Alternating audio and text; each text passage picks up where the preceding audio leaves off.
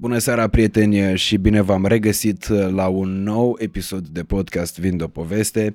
Nu știu dacă e primul episod uh, pe care îl veți vedea în uh, anul 2024 sau e al doilea episod pe care îl veți vedea, veți vedea în anul 2024. Cert este că nu ne ascundem după deget, nici n-am avea cum. Uh, acum Astăzi, când filmăm noi, e 11 decembrie 2023. În schimb, uh, invitatul de astăzi pe care l-ați văzut uh, în titlu e unul dintre cei mai potriviți oameni cu care să ne începem anul 2024, având în vedere că se anunță uh, un an cel puțin uh, complicat și un an complicat, timpurile complicate uh, vin la pachet cu multe posibilități de evenimente neplăcute, dar și cu multe oportunități pentru cei care vor să le vadă și să le găsească. Având în vedere că s-ar putea să fie primul episod de podcast pe care îl postăm în 2024, vreau să încep prin a vă ura la mulți ani și pe, prin a vă dori să aveți parte de un an cât mai bun cu putință, un an la finele căruia să putem trage concluziile a ceea ce se va fi întâmplat într-o manieră cât mai fericită cu putință. Va fi un an complicat, exact așa cum v-am mai spus, din foarte multe puncte de vedere și cum ne spune toată lumea. Ce m-am obișnuit eu e să constat că de fiecare dată când lucrurile s-au prefigurat a fi complicate, n-au fost chiar atât de complicate, iar când s-au prefigurat a fi foarte bune, de cele mai multe ori, atunci am avut parte de cele mai mari surprize. Așadar, vedem peste un an de zile dacă am avut parte de un an din prima categorie sau din a doua categorie, Cert e că ceea ce vă doresc e în primul și în primul rând să fiți sănătoși, să vă bucurați de tot ceea ce trăiți și mai presus de toate să ne urmăriți în continuare aici la podcastul Vinde o poveste și vă mulțumim din tot sufletul pentru un 2023 care a fost într-adevăr de poveste, iar cifrele vorbesc de la sine, sunt cifre care vi se datorează în cea mai mare proporție vouă și imediat li se datorează invitațiilor mei de aici. În ultimul rând, colegilor mei și abia în ultima bancă mie. Iar că tot vorbeam despre invitații cărora le datorăm acest succes, unul dintre invitații care uh, a avut uh, parte de o expunere uh, foarte mare în anul 2023, iar uh, podcastul uh, cu dânsul l-ați urmărit într-un număr foarte mare și l-ați apreciat foarte mult, uh, chiar dacă nu mai e decembrie, seria de legende, iată, continuă, pentru că Șerban Trâmbițașu e unul dintre cei mai dragi invitați pe care am avut în 2023 și uh, cifrele demonstrează că e unul dintre cei mai dragi invitați și din punctul dumneavoastră de vedere sau al vostru, cum vreți, uh, cum alegeți să mă exprim, așa o voi face. Uh, îi mulțumesc foarte mult pentru că a revenit aici la podcast, pentru că a acceptat a doua mea invitație aici. Uh, sunt mândru că e cu mine în acest moment, pentru faptul că acest sector al imobiliarelor e ceea ce, statistic vorbind, din nou cifrele o arată, pe noi românii ne cam interesează cel mai mult. Așadar, doamnelor și domnilor, Șerban Trâmbițașu, agentul nostru imobiliar, uh, revine la Vinde o poveste. Salut, Șerban, și bine ai revenit! Salut, dragule! și acum, ca și prima oară, sunt uh, uimit de ce introduceri lungi ai. Cred că ar trebui să-ți faci un colaj numai cu introduceri. și cu finaluri. Fumând foarte mult și nevoia să îndreg vocea, știi? Și mă pui într-o situație dificilă, că tot aștept, tot aștept. Dar poți să o dregi liniștit, că în montaj taie... Taie sunetul meu. Da. Ai văzut dacă n-am avut și eu montaj? Ce faci? Cum, uh, în primul și în primul rând, asta te-aș întreba, uh, ce s-a întâmplat cu viața lui Șerban Trâmbițașu din aprilie 2023 până în decembrie 2023, uh, practic de când nu ne-am mai văzut noi până astăzi, de când ne-am văzut prima dată până în ziua de azi. În aprilie ne-am văzut. Da. Mamă, cât timp a trecut. Era fix înainte de Paști. Da, a zburat. Săptămâna corect. mare am filmat. În săptămâna mare, bravo, da, că, mm-hmm. da, mi-aduc aminte. Practic Băi, din post în post, cum s-ar Din spune. post în post. s-au, s-au, s-au întâmplat foarte multe, pă, majoritatea, dacă nu chiar toate, de bine, ceea ce mă bucură. Uh, În principal a fost o evoluție, uh, la fel de explozivă ca și apariția.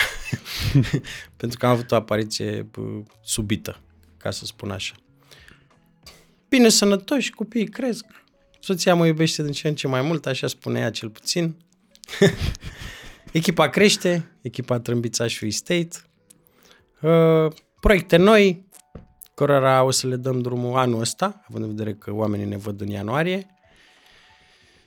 Uh, și sperăm la un an în care să mărim echipa și mai mult. Cum crezi că o să fie 2024 din punct de vedere imobiliar?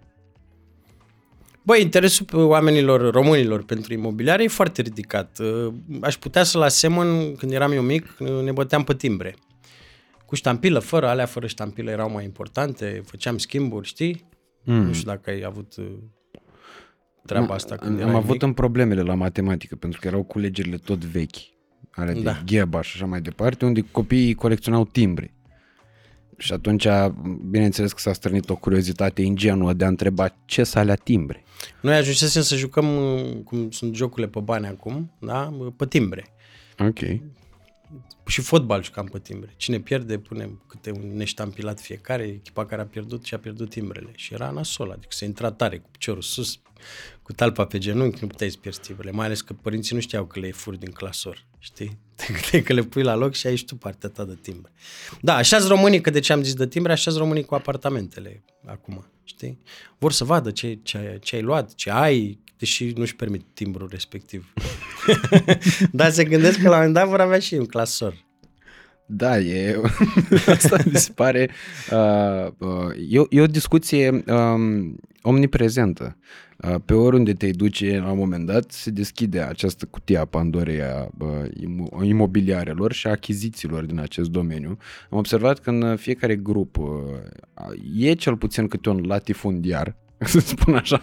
E da. câte un colecționar de timbre de astea. Da, da, da. da. uh, cu două camere majoritatea. Uh, și de acolo se pornește o întreagă discuție. Dacă a fost investiția potrivită, dacă n-a fost potrivită, dacă în cât timp se scoate randamentul și așa mai departe.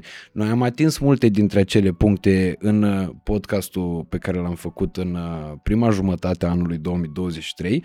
Uh, în schimb, vreau să te întreb unde crezi că sunt lucrurile mai puțin valabile decât erau atunci, pentru că nu s-a schimbat nimic radical, uh, ci doar uh, cred că au fost câteva evenimente care au făcut pe oameni să privească puțin diferit zona asta. În principal a fost cu tremurul din Turcia, o să vorbim despre riscul, grad... Eh, bine, cu tremurul fusese înainte de bă, filmarea noastră de podcast, în schimb, uh, în schimb undele uh, nu seismice, ci uh, cele resimțite în piață au uh, ajuns să fie resimțite mai puternic în a doua jumătate a anului, pentru că au tot mai mulți oameni vorbind despre chestia asta cu riscul seismic și vreau să o lămurim că e subiect uh, și despre gradele de risc seismic și așa mai departe.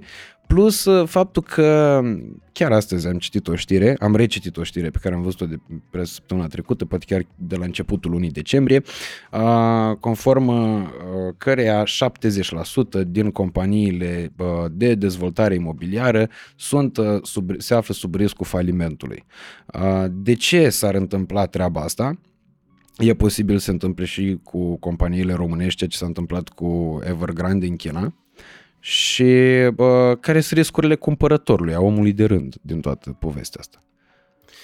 Bă, din punctul meu de vedere, sunt cam lacomi, dacă mă întreb pe mine. Uh, cred că de-aia se apropie de faliment.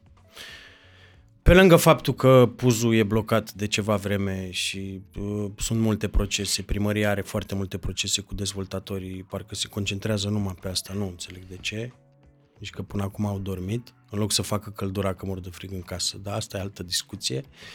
Uh, țintesc profit prea mare din punctul meu de vedere, dezvoltatorii imobiliari. Ok, eu știu că viața e scumpă și mai ales în București, dar eu cred că ți ajung un 20-30%. Dacă bagi un 10 milioane să pleci după ce ai vândut toate imobilele cu 12, eu zic că nu e rău.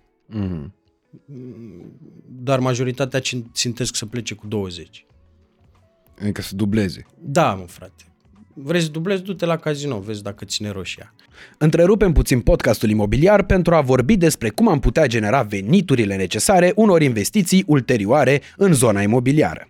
În trecutul apropiat v-am tot povestit despre Go IT. Pentru cei ce nu mai țin minte, reamintim următoarele.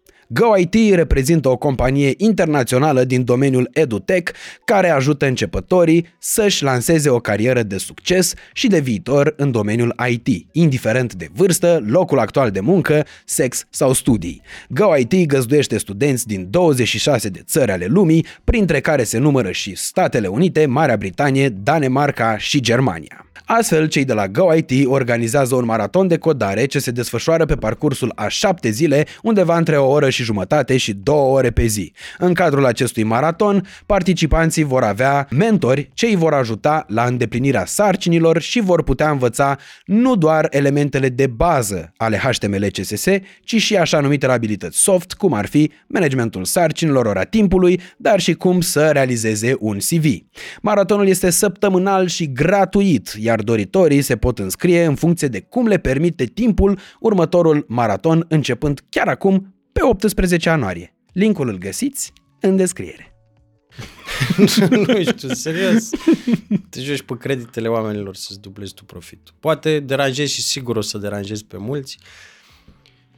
Ok, pot să înțeleg un profit un pic mai mare, dar investește, frate, fă-o ca la carte. Nu? Că sunt și dezvoltatori, de, nu e cazul să le facem reclamă, pentru că oricum n-au nevoie de reclamă, se știu cine sunt cei mai mari din București și ăia o fac ca la carte, din punctul meu de vedere, și de aia își permit să aibă prețuri mari. Uite, cele mai scumpe, dezvoltatorul cu cele mai mari prețuri pe metru pătrat la un imobil, nu e în poziție de faliment. Cum îți explici? Păi, a investit și în calitate. Și asta se vede. În primul rând în calitate, în al doilea rând în servicii.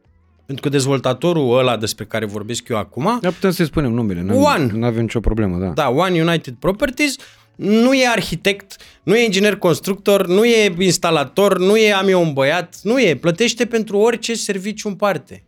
Da? Mm. În mare parte, dezvoltatorii sunt și arhitecți.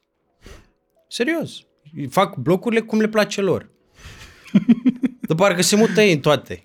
Nu, frate, fă blocul cum îmi place mie. Știi cum face One blocuri? Mie nu mi-a venit să cred aduce piață de clienți la masă și întreabă cum vor să aibă, ce vrei la un două camere. Piață de, vânză, de uh, agenților de vânzări. Se strâng la o masă imensă, cât ai tu tot apartamentul ăsta sau studioul ce e. Uh, imobilul. Imobilul. Intervent O lăsăm vag așa. Așa. Și efectiv întreabă clientul, frate, înainte. Investitorul. Că și ei lucrează cu investitori. Ce ați vrea să facă? Așa facem. Nu cum vrea el. De asta mi se pare esențial până la urmă urmei. Și de-aia că... au succes. Pe lângă faptul că siguranța e pe primul plan, pe lângă faptul că fațada se detașează la un cutremur și cade fațada și blocul rămâne în picioare, ești nebun? N-am crezut că exista așa ceva. Ca mobilul? Da. Cum era ăla, se dezintegrat, dar bet da. podul rămânea, știi? Deci e făcut ca la un cutremur de 9 grade, în 15 minute să-ți reia activitatea. Ok. Wow. Da. Sunt oamenii sal nivel, frate. Putem vorbi de ei patru ore, dacă vrei. Știu tot. M-am documentat despre ei pentru că uh, am decis, cum, aș, cum am decis acum un an să educ piața imobiliară, de agenți imobiliari, să educăm și piața de dezvoltatori. Și n-am avut la cine să apelez decât la cel mai bun. Să mă las efectiv să filmez pe șantierele lor. Fiecare grăunță în parte. deci tu așa ai ajuns să filmezi acolo pe șantier da, la Mondrian da, și toate Da, i-am rugat frumos să mă lase să educăm împreună piața dezvoltatori. Băi, adevărul e că e evident, în momentul în care umbli prin București, mai ales, uh, uite, am avut, uh, mi s-a întâmplat ca în ultimele două weekenduri să am musafiri. Acum două săptămâni au fost ai mei în weekend, uh, care veneau în București numai când era o treabă de făcut chirurgical și plecau, chirurgical mă refer punctual, nu slavă cerului, nu vreo intervenție chirurgicală. Uh, și... Ce exprimare nebună ai. nu, veneau oamenii punctual, aveau ceva da. de făcut. În general, procese, treburi, alte lucruri și se întorceau uh, imediat la Iași. N-au venit niciodată în vizită la mine de șapte ani jumate de când stau eu aici. Uh, și am avut uh, mini-vacanța aia din 1 decembrie, care n-a fost chiar mini, mi s-a părut o vacanță chiar grande. Uh, cred că și pe fapt, pentru faptul că am avut pe ei pe cap și atunci da, timp mai, curs mai greu. Mai uh, și am, ne-am plimbat mult prin zone prin care eu, normal, nu m-aș mai plimba, uh, că nu mă duce viața pe acolo. Iar uh, weekendul ăsta a venit un prieten uh, ofițer în armată de la Câmpul Lung și uh, umblând din nou prin aceleași locuri, locuri am redescoperit în primul și în primul rând viteza cu care oamenii ăștia construiesc, pentru că sunt niște câmpuri pe care eu la, în vară le știam câmp și acum am văzut niște macarale imense și deja construcții ridicate. Uh, plus că se vede, adică nu știu, pe acolo pe unde am lucrat eu pe Panduri la Pro FM în sediu Digi, am văzut ce în spate acolo la, uh, pe Progresului unde au făcut și birouri și uh, blocuri. Uh, e evident că o fac ca la carte pentru că se vede, adică și acum dacă îți cauți o chirie și așa mai departe, îți vezi că cele mai uh, faine apartamente sunt prin imobilele lor, din, uh, cu, tot, cu tot realismul.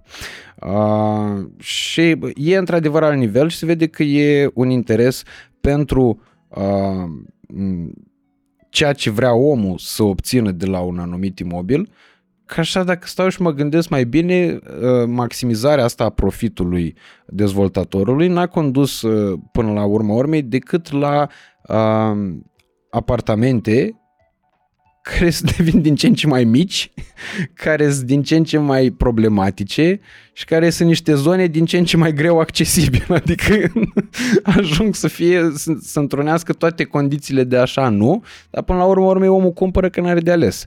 Că dacă nu cumperi de la dezvoltator că nu știu ce, uh, după aia trebuie să te duci să cumperi într-un bloc vechi, blocul vechi are risc seismic, ce faci?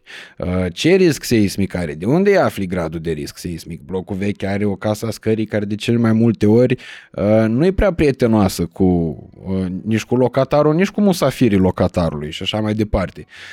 Și se iscă o întreagă discuție iar cel mai mare risc din punctul meu de vedere e ducerea acestei discuții într-un derizoriu, în care ajungi la concluzia că mai bine nu mai locuiești punct. Că n-ai unde. Ce e cort. da. Și atunci, de asta, uh, cred că e foarte necesară discuția asta, chiar dacă necesar, nu cred că suportă grad de comparație. Uh, de ce? Pentru că lucrurile se mai și schimbă și piața fiind volatilă și evoluând foarte uh, rapid în ultimii ani, uh, chiar cred că există soluții uh, și cred că cel mai important aspect ar trebui să fie cel uh, al raportului calitate-preț. Uh, pentru că n-ai cum să ai 100.000 de euro în 2024 pentru achiziționarea unui imobil și să te aștepți să găsești de bani ăia penthouse cu patru camere și cu uh, terasă de 60 de metri pătrați și în Floreasca la două minute de Herăstrău și la un minut jumate de spital. Tu mai ai descris un imobil de 800.000 de euro acum. Da. da. La, la etajul 19, eventual. Să vezi tot. Nu-mi place sus, că e, mi-e frică de cutremur. Știi că asta e scuza omului, de-aia nu vrea sus. De fapt, sus ai cele mai mari șanse de supraviețuire. Dacă, Doamne ferește, pică ceva. Pe tu, peste tine nu pică mai nimic. Nu e vorba, e vorba că punctul de uh, maxim uh, stres în timpul unui cutremur e între parter și etajul 1 și 2. Acolo e greutatea. Acolo se uh, afectează structura de rezistență cel mai mult și blocul nu cade ca în desene animate, ca piesa de domino. Deși el în jos mm. și sus ai mai mari șanse să... În fine, da, nu vreau la 10 că mi-e frică de cutremur. Bine, mută-te la 1. Cel mai bun etaj. Moare primul. Păi, probabil că se gândesc la S-a rupt, acolo se rupe. Poate se gândesc că s-ar pe geam în caz de cutremur. și cade și fug repede. Să dar au fost cazuri de oameni care la nu știu ce cu tremur de asta după Turcia a fost un seism mai mic. La în noi. partea aia la altă, în Oltenia. Da, da, la multe. Târgu Jiu. Da. da, da, da, da, da. Da, exact, uite, era să-și uite de A fost în fiecare zi vreo Când fugeau zile. oamenii de cutremure, da, și la un moment dat unul a sărit pe geam, a fost caz și a rupt piciorul ceva, că a sărit pe geam de frică de cutremur. Săraci. Deci există, pare amuzant, dar nu e deloc. Adică e o problemă reală. Există oameni care astfel văd scăparea, știi? Tot insist atât de mult, cu nu, nu vă panicați, așa începe orice da. îndemn de asta cu privire la seism, la orice... Nu vă panicați. Nu vă panicați. Ah, perfect, sărim pe geam. Dar relaxați. yeah. da. Că ai zis de blocurile vechi și blocurile noi și riscul seismic. Toate au risc seismic. Și blocurile noi și blocurile vechi. Ce crezi? Mm. Nu există bloc fără risc seismic pentru că suntem într-o zonă seismică. Am uh, discutat cu, n-am zis-o eu, că eu sunt un simplu agent imobiliar. Rectorul Universității de Construcții București, rectorul TCB, cu studii în Japonia, știi Japonia, nu prea au cu tremure aia. Mm-hmm. Așa. Și ne-a explicat foarte clar am învățat foarte multe lucruri de la el, printre care lucrul ăsta, fiind într-o zonă seismică, orice stă în picioare are risc seismic și tu ai risc seismic. Glumesc. Blocul nou se naște cu gradul 4 de risc seismic. Alea vechi Nou însemnând construit după codul actual de proiectare. Pe 101 per 2013, actualizat în 2016. Ehm, asta înseamnă bloc nou, construit după anul ăla, pe codul actual. Bloc vechi înseamnă înainte. Și blocurile vechi au cel mai bun grad seismic, e gradul 3 de risc seismic. Nu există fără grad. Că sunt de se bucură. A, nu iau gradul 3 de risc seismic. Păi vreau unul fără grad de risc seismic. Păi e mai bun la cu gradul 3. Pentru că alea care n-au nu sunt expertizate. Dacă ar fi, ar lua. Okay. 1, 2 sau 3. Și ce le face să nu fie expertizate? N-au oamenii timp, nu știu. nu înseamnă că fonduri, e crunt, e, le e frică. Păi ce faci? Expertizezi tot Bucureștiul, dai bulină roșie. Dai seama că pierzi tot. Pierzi turism, care și așa e vai mama lui. Pierzi mult. Scade piața imobiliară. Mai sunt niște oameni pe sus pe acolo care sunt responsabili și probabil au și ei vreo 40-50 de imobile. 100. Fie în chirie, fie... Nu. nu. Risc seismic se dă la cerere. Vreau și eu să cumpăr blocul ăla, dați și voi un risc să le iau mai ieftin. Ok. La modul ăla. Da, mi se pare foarte important de punctat treaba asta, pentru că până la urmă urmei cu asta te lupți. Uh, te lupți cu un sistem care așa funcționează. Și atunci, uh, cred că miza ta ca și cumpărător uh, sau chiriaș, bine, mai degrabă ca și cumpărător decât ca și chiriaș, e uh, să găsești varianta cea mai potrivită pentru tine și pe care ți-o permiți. Bloc nou. Cea mai potrivită, ca să trăiești sigur. nu există. La noi nu e ca în Turcia. Adică dacă mă întreb pe mine, nu o să cadă blocurile noi. Nu cred că o să cadă unul. Dacă o să fie un cutremur ca la din 77. Dacă s-au construit uh, cu normele în vigoare. Nu cred că s-a folosit cărămidă la noi care se face nisip dacă o apeși, cum era la aia. Nu știu dacă ai văzut. Mm. Na. Acolo au fost niște, acolo corupția e la alt nivel. După fiecare construcție, la final, trebuie să cumpere o firmă, plătești o firmă de experți tehnici, să vină să-ți facă evaluarea, dacă poți să-i faci recepția. Doar că atunci, când s-au făcut, a fost valul de construcții noi în Turcia, ă, tot ă, domnul rector ne-a spus asta, puteai tu să-ți faci firmă, tu vărămiu, și să vii tu cu firma ta să-mi evaluezi mie construcția. Ok. Ai înțeles? Nu și erau aloc. și niște bani între noi așa. Mă ajutai așa că mama e soră, soră cu maică ta, bulangiu, bani vrei, vii la mine de Crăciun, îți dau porcul la mare. Așa se făceau, până în 2016. În 2016 și-au dat seama că, bă, stai așa, haide să alocăm uh, uh, aleator firmele de evaluări, că te, nu, să nu-și mai aleagă. Că tu sunai, tu dezvoltatorul sunai, bună ziua, firmă de evaluare, vreau și eu să veniți să-mi evaluați ca să-l scot la vânzare, bloc. Da, și te sunai pe cine trebuie, nu? Sunai la al tău, da. puneai pe vârtul și deschidă firmă de evaluare, ți-o evaluai singur, practic. Mm. Doar că majoritatea au fost construite până în 2016. Alea au picat pe capete în Turcia. Și de, care n-au picat au avut degradări structurale de, de nelocuit ulterior. Na. La noi nu e așa. Adică și la noi e corupție, și la noi se dau, dar nu chiar așa. Mai ales că am avut 7-7, unde a fost nenorocire. Eu nu cred. Ți-am zis, părerea mea e nu cred că va cădea vreun bloc nou dacă mai avem un cutremur ca la din 77. În schimb, cu astea vechi mi-e un pic teamă. Astea vechi însemnând cât de vechi? Pentru că mai e discuția cu Băi, înainte de 78, 78, pentru că în 78 s-a schimbat iară codul de proiectare. El se actualizează odată la 10 ani dacă nu ai un eveniment major. Da? Ok. Uh, primul cod de proiectare a fost în 67. Și okay. al doilea în 78. Mm. Și după aia în 91, 90-91, după cutremurele din București și Banat, uh, după aia 2006 și după aia 2013 actualizat în 2016. Hmm, da, nu, astea vechi, cei sub 78 e periculos. Eu locuiesc într-un bloc din 74. Locuiești tot acolo unde locuiești? Locuiam în aprilie, da. Că am înțeles uh, dintr-un podcast imobiliar, apropo, dacă vreți să-l uh, urmăriți pe Șerban uh, mai des și cu recurență chiar săptămânală, aveți podcastul imobiliar cu Dânsul și cu Cristi Priză, atât pe canalul Dânsului cât și pe canalul lui Cristi Priză și acolo se întâmplă discuții mult mai tehnice, se intră în amănunte mult mai amănunte mai amănunțite uh, decât într-un podcast uh, generalist, pentru că oamenii asta sunt, agenți imobiliari amândoi și mai au și câte un expert invitat care, na, expertul la noi e ca să fie contrazis. Că da, dar bă, dacă l-au contrazis pe domnul rector, că l-am avut invitat. Pă, mă, de unde l-ați adus pe ăsta? L-ați plătit să zică ce vreți voi. Ce ai? Și eram cu ochii așa. Nu aveam tupeu să mă uit la el de ce, ce, cât respect aveam pentru el. Și nebunici.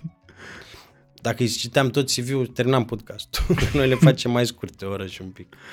Uh, da, asta ziceam că într-un podcast, dintr-un podcast imobiliar am aflat că până la urmă urmei te-a convins nevasta să cumperi un imobil, să devii proprietar. Da, Cum s-a întâmplat? hai să cumpărăm. Bine. Da, mă, e vorba aia, ce vrei, să, bă, să ai dreptate sau să fii fericit? și am ales să fiu fericit. Na. L-am luat. Ce să fac? De Eu la- l-am luat tot pentru flipping. Că am mai luat imobile pentru flipping. Am făcut vreo trei flipping-uri.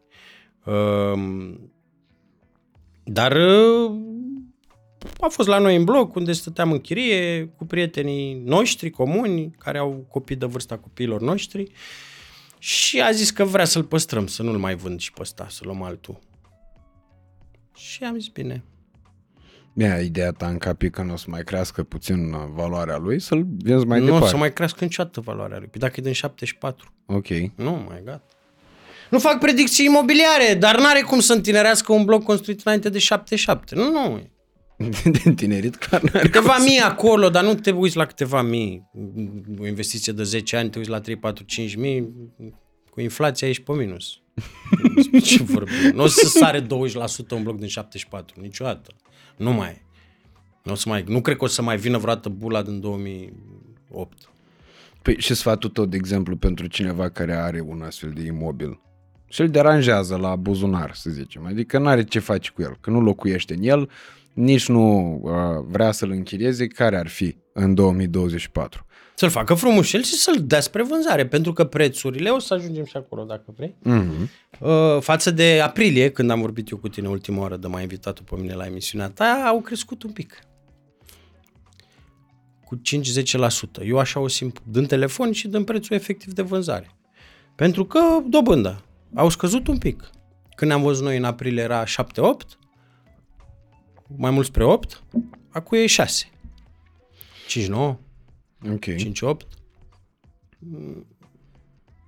Omul se poate împrumuta mai mult. Condițiile sunt un pic mai blânde decât erau în ap- tot nașpa e. Dar nu e ca în aprilie. A crescut cererea pentru că mai mult se încadrează, că toată lumea vrea casa lui. Și nebun, dacă n-ai casa ta, ești boschetar. Chiar dacă stai într-o chirie de 2000 de euro și ai venit lunar de 10.000, ești boschetar dacă n-ai casa ta. nu. Uh, Da, serios. Da, chestia asta uh, crezi că o să se schimbe vreodată? Mm. Bă, atâta timp cât pensiile sunt de căcat, nu cred. Că omul asta se gândește. Știi? Bă, ok, acum am permit chiria, dar ce fac atunci? Când o să am pensia 2000 de lei și chiria o să fie 2000 de lei. Păi, da, da, există și pensii private până la urmă.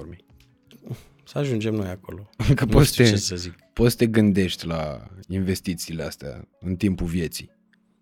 Când te gândești cu ce o să-ți mai plătești chiria la 60 de ani. Mă refer la un om de 30 ceva de ani, 40 acum. Da. Și cât să dai? Îți dai pe chirie 500 de euro și îți mai dai pe pensie cât? 102, te duci în 700. Da, dacă ai un 3-4 mii de familie, poți să faci asta. Păi după aia se pune uh, problema fix în felul următor. Uh, eu pornesc de la exemplu uh, personal pentru că e cel pe care îl cunosc cel mai bine. Uh, sigur, poate nu, uh, nu că poate, mai mult ca sigur, statistic vorbind, foarte puțin dintre oameni se regăsesc în exemplul meu, dar dacă păstrăm proporțiile, cred că e același lucru. Uh, uite, să mă dau de exemplu pe mine cel de acum 4 ani de zile când îmi permiteam să plătesc o chirie, dar uh, nu mi-aș fi permis niciodată să cumpăr imobilul în care stăteam cu chirie. Da. Pentru că eu aveam o chirie de 5-600 de euro pe lună, dar imobilul respectiv, n- ca să-l cumpăr, nu mi-e așa curată de 5-600 de euro pe lună. Mi-e așa curată mult mai mare. Și acum e la fel. Și acum e exact la fel, da. E exact la fel, numai că na, păstrând proporțiile, evident. Acum dacă aș fi să mă mut într-o uh, chirie mai uh, bună, eu banii cash, acoperirea lor, că oricum n-aș cumpăra cu cash, dar acoperirea lor pentru a cumpăra imobilul respectiv, nu mi-ar fi confortabil să o, să o plătesc. Pe când așa chiria lunară e cu totul și cu totul altceva. Nu simt, adică nu mi-afectează cash flow-ul într-atât de tare încât să mă destabilizeze, achizi, cum ar destabiliza achiziția apartamentului respectiv. Care necesită și un avans, de Care minim necesită- 15%. Exact, exact. Deși chiriile au crescut, au crescut. Cumva e o, un reac- o reacție întârziată. Au scăzut prețurile anul trecut, final, început de an, au crescut chiriile. Comul tot trebuia să se mute undeva. Acum, eu simt că prețurile au început să crească ușor și s-ar putea ca și chiriile s- nu fac predicții imobiliare că sunt împotriva, dar conform uh, scenariului mai sus menționat, s-ar putea ca la anul să vedem o stabilizare a prețurilor chiriilor, care e foarte mare acum. Adică acum garsonieră sub 300 de euro nu mai găsești în București. Cea mai distrusă garsonieră e 300 de euro. Mm. Da, cu un an jumate găsești și la 200 o garsonieră distrusă. Vorbesc de sume mici ca să-și dea omul seama despre ce e vorba. Practic a fost o creștere de 50%. Da. Da, și asta se resimte. Adică, bine, uh, deși uh, la începutul anului era și programul la 50-20 Da, mă, frate. Ce... cu, cu refugiații ucraineni și, și asta conta, pentru că am simțit cum, cum încurcam proprietarul pe acolo, că el avea de luat niște bani la sigur și mult mai mulți de pe la Ce Comisia manevră a Europeană. fost și cu aia. Mă crezi că încă nu-mi dau seama cine a avut de câștigat? Că nu cred că au făcut ei pentru proprietari. A proprietari. Bă, cred că au avut de câștigat aia care aveau multe proprietăți. Oare nu cumva ei le-au avut, ăștia care au vrut ei să facă 50-20? E, e tot posibil, pentru că altfel banii aia din prima ar fi ajuns direct la refugiați. Da, mă, da, În- tot cum sub o să ia formă sau proprietar? alta. Nu, iau eu, am eu grijă de ei, proprietar. Vă cumpăr eu cartofi. Am avut un caz, mă, frate, că erau mulți combinatori. Efectiv, îți închiriau imobilul. Da, aveam un, trei camere, 400 de euro la Parcul Iore, într-un bloc vechi la parter, bloc din 60, 60 de metri. Miștocut făcut, 400 de euro, preț decent. Și a venit unul că, domne, vrea și el pentru el și nevasta și un copil să stea acolo. Vreau un client serios, vreau în familie, știi? Am căutat mulți, am refuzat pe mulți, am refuzat doi băieți ospătare, am refuzat cuplul la început, pe ăștia refuz mereu, că se despart, nu ține. serios. Și mai refuz fetele singure sau băieții, că, fetele mai mult, care s-au- abia s-au despărțit de el și vor să se mute într-o garsonieră singure. Și pe ăștia îi refuz, că se împacă întotdeauna. și stă o lună, două, după aia trebuie să muncesc chiar pe gratis. Da, nu, nu acceptăm decât cuplu. Așa, și în cazul O ăsta... relație stabilă. Da, nu. Sunt într-o cădere, m-am despărțit, l-am prins-o cu alta, l-am prins cu alta și ăștia se împacă mereu. Deci mereu am sunt pățit. În două luni s-au împăcat, nu mai poate fără ea, nu mai poate fără el și îmi pleacă, că se mută tot la el. Mm-hmm. Știți, ne-am împăcat, eliberez și o garsoniera. Păi, fătos, Toți împăcarea, mă. mătii. Eu mi-am luat comisionul, trebuie să-i aduc pe altcineva acum. Așa. Sau să-i desparți iarăși. Să, da, îi fac manevră. Cum ar fi? Nu m-am gândit la asta. Ce tâmpenie. să, ai, să ai un om, să ai un băiat bine așa, frumușel tot timpul, pregătit ca să-l trimiți la înaintare. Sau o fată, în cazul lui. Da, mă, și vine unul la patru ace cu un parpalac, cu vestă frumos îmbrăcat, că soția e în partea altă unde stăm acum și vrem să ne mutăm la mai mare, cu cea mică și nici nu vorbește românește soția. Uh, Cu mine vorbiți. Da, bine, a venit omul cu chirie, garanția, a plătit, a semnat contractul. Proprietarul nu mai în vârstă, dar avea grijă de el ginerisul, adică soțul fetei proprietarului, care era mai băiat așa, mai trecut până călit. Mm-hmm. Da, cu minte, pe treaba lui, băiat deștept, avea niște business-uri corecte. Și îmi dă mesaj a doua zi, băi, trâmbițașule, uite ce am găsit pe Facebook, pe un grup. Și dă apartamentul lui, pe anunț dat de ăla, de-abia l-am închiriat aseară, pentru programul 50-20. Da, eu l-am întrebat, bă, sigur stai tu, sigur stați dumneavoastră, sigur, sigur, sigur. Ăsta mi-a zis fisul generisul, bă, eu l-am simțit pe ăsta. Și când am văzut și anunțul, că nu mai gata, sună-l înapoi că îi dăm bă, o lună de chirie înapoi, păi da, dar el ți-a dat două. Una eu luăm pentru minciună. Zic, da, eu n-am cum să țin banii la om așa. Da, ți banii și hai să... Nu auzi, mă, că nu-i dau nimic, m-am mințit. Îți dau ție jumate, iau eu jumate pentru deranj. Nu vreau nimic, ține tu pe toți. În fine. Și a venit omul a doua zi, uh, îl sun, îmi zice, cheamă la apartament. Îl sun, îl chem, dar de ce să vin? Păi trebuie să discutăm ceva. E vreo problemă cu apartamentul? Nu, dar vrea proprietarul să vă mai întrebe ceva. Păi întreabă-mă, clientul. Nu, vrea să vă vadă față în față. Și vine, mă, frate, până la urmă intrăm în apartament, era duminică dimineața, nu muncesc duminică, dar atunci a, s-a putut, că sâmbătă am închiriat. Și închide fiul proprietarului ușa, Ginerii, și mama că îl bate pe la în casă.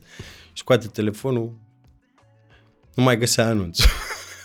îl ștersese, a simțit, mm. a simțit ăla. Bulangiu s-a prins. Noroc că ai făcut semi-o prins screen. Ce căutați ăsta? Îi dau telefon. Ce-i mă ăsta? Mai știa ce să mintă. Păi familia soției care... Ce familia soției? Scrie că ești proprietar și îl închiriezi, ești nebun la cap. Puteai să-mi zici ce vrei să faci, că nu ziceam nu. păi de ce nu? Nu-ți tot bani? Bă, băiatule, păi dacă vreau 50-20, închiriam eu pe 50-20. Faci bani pe casa mea? Uite, ia-ți o chirie înapoi? Păi da, ți-am dat două. Deci, Mamă, zic că mi-l bate acolo în casă. Haideți, lăsați, lăsați că vă ajunge una. Ziceam eu la chiriaș. E bine, e bine. Că dacă te mai prind, că dacă mai faci, că dacă... În fine, omul avea vreo 10 anunțuri pe Facebook. Okay. El asta făcea. Închiria imobile și le subînchiriare din hotelier. Bă, nu e o problemă.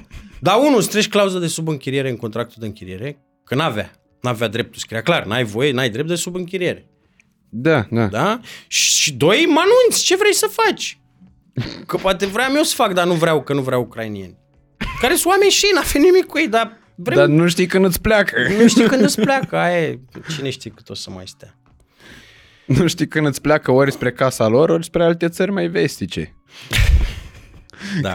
Pentru mulți a fost punct de tranzit, dar tu știi pe ăla de la, din Maramureș, era un primar de ăsta de sat, prin județul Maramureș, care avea și o pensiune.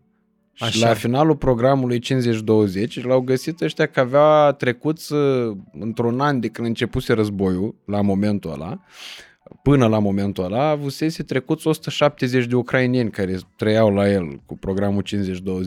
Mama mea. Dă seama că nu era niciun ucrainean acolo. Am făcut calcul, a făcut omul 750 de mii de euro într-un an. Mamă. Cu programul 50-20. Și n-a dat și el nimic înapoi. A, problema acolo a fost, că i-a păstrat el toți. și atunci m-am gândit la mecanismul. De unde o fi avut la atâtea buletine ca să treacă 170 de ucraineni fictivi acolo? Că totuși îți trebuiau date de la Ucraina, de, de individ. Da. E, date personale. Și atunci am, am făcut eu linkuirea. M-am gândit că cel mai probabil avea pe un frontierist la graniță care ăla când au început să vină ucrainienii făcea poze pe la buletine și trimitea. Da. Și trimitea, zic, ia bagă-l pe da, mă, tata. Alexei, treceți-l acolo. Așa e. Dar știu că veneau să verifice că trăiește om acolo. Da, chipurile. Și dorm. Cum veneau să verifice și dacă suntem toți acasă atunci, cu pandemia. Nu mai ții minte când trebuia să ne ducă poliția lumină de Paști? Da, dacă nu ești primar tu, la tine în sat acolo, tu cunoști cine vine în control, înțelegi? Da, corect. Că tu, e, tu ești controlul, cum ar veni. cum tu avea ești... Garcea revelațiile alea. A, eu sunt organul. da, cum erau ea în Turcia cu evaluatorii seismici. Exact. Dar tu spuneai de atunci, din uh, primăvară, că multă lume avea senzația asta și eu am avut-o mult timp. Uh, mult timp, adică vreo două, trei luni, când am văzut că au sărit în aer prețurile chiriilor. Pentru că eu, realist vorbind, eu locuiesc într-un apartament oglindă cu ăla în care locuiam până în februarie 2023. Da? Deci din, de la începutul 2021 până la începutul 2023 am stat într-un apartament identic cu ăla în care am filmat noi uh, da. primul podcast. Doar că două etaje mai jos. Prețul de închiriere a celui de-al doilea este de 1,5 ori mai mare decât prețul cu care am închiriat apartamentul precedent. Deci am văzut-o pe pielea mea, scumpirea chiriilor. Într-adevăr, au ajuns în unele zone să fie aproape de dublu. Dacă nu, de o dată jumate a crescut categoric. Uh, și aveam, trăiam cu senzația că și programul ăsta 50-20 a contribuit foarte mult la creșterea chiriilor, creșterea prețurilor chiriilor. De ce? Pentru că foarte mulți, inclusiv erau agenție imobiliară uh, cu multe anunțuri care avea și inimă cu steagul Ucrainei în logo știi? Da, mă, tată, gata, mi-aduc aminte, da. Uh, da. Ca să, să vadă că empatie, slava, tot ce trebuie. și atunci am, mă gândeam că s-ar putea să fie asta unul dintre uh, factori. Tu ai spus de atunci că nu crezi că acolo e problema și într-adevăr se dovedește că programul s-a terminat, ucraineni prin București din ce în ce mai puțin, Uh, în schimb, prețul chirilor e în continuare mare, dacă nu chiar mai mare o idee decât era în prima jumătate a anului, oarecum normal fiind, pentru că toamna e de fiecare dată mai scump, când revin studenți și așa mai departe. Da, mă, dar au crescut și salariile, nivelul de trai s-a îmbunătățit. Păi a glumesc, cres- sunt Bă, tirani. în, în anumite locuri a crescut. Da. Și că e primul an când salariul mediu pe economie a depășit uh, salariul mediu din Ungaria? Nu? Da, e un an foarte important din punctul ăsta de vedere. Deci e o oarecare creștere. Cel puțin există o pătură pentru că noi vorbim din București, mai ales din zona asta, a, cred că avem tendința asta de a a, privi din interiorul unei bule. A, Tu de la firul ierbii și de la imobile pe care le mai tranzacționezi și de prin zonele, a, de prin alte sectoare ale capitalei, probabil ai a, a, șansa la o optică puțin diferită. Dar uh, dacă este, uiți cel puțin la zona asta și la exemplu pe care l-ai dat mai devreme cu cei de la One și cu uh, uh, ansamblurile care se dezvoltă uh, în zona de nord a capitalei și nu numai că acum au început și prin alte zone să apară uh, ansambluri tot mai mișto, bă, îți creează efectul ăsta de bulă, știi? Că trăiesc în, în România, sunt oficial cu acte în regulă peste 90.000 de milionari, dintre care 80% trăiesc în București. Adevărat? Da, 90 de mii de milionari? Bine, e o statistică, nu- n-am făcut-o eu, deci nu pot să bag mâna în foc pentru ea. Dar există Ok. 90.000 de oameni, 90.000 de indivizi care au, Un milion de euro, Da. minim. da. Și major, marea lor majoritate trăiește aici. Drept pentru care, de asta se creează efectul ăsta de bulă. Pentru unii merge bine, că într-adevăr, adică eu văd percepția oamenilor care vin de la mine din oraș, din Iași, care vin în București. Zic, bă, se vede banul pe stradă, adică se văd mașinile, că sunt altfel. Sunt alte mașini, sunt alte uh, scrâșmele pline în provincie, chestia asta, adică nu știu, la Cluj cum e, cred că uh, n-am mai fost, anul ăsta n-am ajuns deloc la Cluj, dar uh, la Iași, cel puțin, prin orice crâșmă te duci, suflă vântul Da? în marea majoritate a timpului. Adică o zi de aia în care să fie crâșma plină seara e o zi istorică pentru proprietar. meci. Da, e meci, e ceva, ceva se întâmplă. Pe când aici dacă te duci, majoritatea crâșmelor sunt pline, mai ales seara și chiar și în timpul săptămânii. Drept pentru care îți vede oarecum o creștere a nivelului de trai care probabil impactează din punctul meu de vedere și piața imobiliară și aici din, uh, tocmai din punctul ăsta de vedere m- mă interesează părerea ta despre asta pentru că o uh, poți confirma sau contrazice de la uh, firul ierbii. De la cum ai simțit tu cumpărătorul, dacă e dispus să dea mai mulți bani, chiriașul, dacă e dispus să închirieze uh, pe prețuri mai mari uh, și vânzătorii, pe de altă parte, și proprietarii care sunt mai puțin dispuși să lase la preț sau nu. Băi, proprietarii nu prea sunt dispuși să lase la preț, cel puțin proprietarii cu care lucrez eu, pentru că eu îi încurajez să nu lase la preț. Eu îi încurajez de asemenea să ieșim din prima la preț corect, nu cu gând de negociere. Adică dacă tu vrei 100 de mii negociabil până la 90, hai să ieșim pe 93 să-l vindem. Uh, într-adevăr, și eu simt un pic de bănuț în piață, uh, dar cumva tot pun credite. Adică mai rar cu cash-ul cash-ul, în propriu spus, sursă proprie. Uh, da, nu știu, am văzut și cârciuni goale. uh, omul muncește foarte mult. În București, cel puțin. Se muncește. Adică în București, cine vrea să facă treabă, muncește peste 10 ore. Nu vorbesc de pă, corporatistul clasic, care și la săracul stă până la 7, 8, 9 la birou acum, că stă peste, ca să-și ia bonusurile. Nu? Uh, ai vorbit de salariul mediu mai devreme. Cât e salariul mediu? Uh, Net. Bă, în vară ajunsese, uh, ajunsese peste 800 de euro, aproape 900 de euro. 900 de euro. O, o familie, de, să spunem o familie care are salariul mediu, vine 1800. Cât e o chirie medie? O, două camere, minimul e 400 acum. Uh-huh. Maximul e limita e cerul. Medie să zic că e cam un... vreo 2000 de euro la două camere. N-am văzut mai scumpe. Da, hai să zicem 2000. Uh, zi o medie de, nu știu, 700, 6-700, Cam așa, da. pe acolo. Uh, e mult.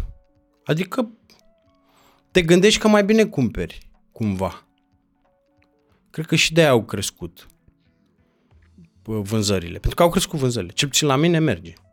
Nu știu cum merge în rest. Am constant uh, 10-12 antecontracte începute. Sternă 1, luăm altul, facem altul, în fine, am mărit și echipa. Dar dacă ai 1800 venitul și dai 700 pe chip, și ai zis 600, plus 200 utilități internet, uh, IQOS și așa mai departe, te duci în 900, îți rămân 900. Mm, Sunt puțini Da, ca să umpli o cârciumă. Tu cu iubita ta. Cu cârciumă, o masă la o cârciumă e 300 de lei, nu? Cu o sticlă de vin, cu ceva bun de mâncare, așa e, da. cam așa. De câte ori să umpli? O dată pe săptămână. Ori trei le fac calcule la ăștia, la români. Vezi, o să se spere pe mine. Uh,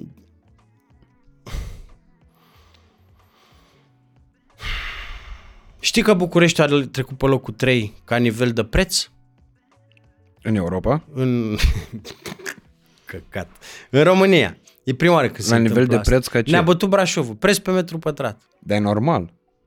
E normal, pentru că sunt mult mai multe proprietăți disponibile în București decât în Brașov sau în Cluj, unde s-a construit mult mai puțin. Bă, mie nu mi se pare normal. Totuși suntem capitala. Banii aici sunt. Asta așa e. 20% din PIB.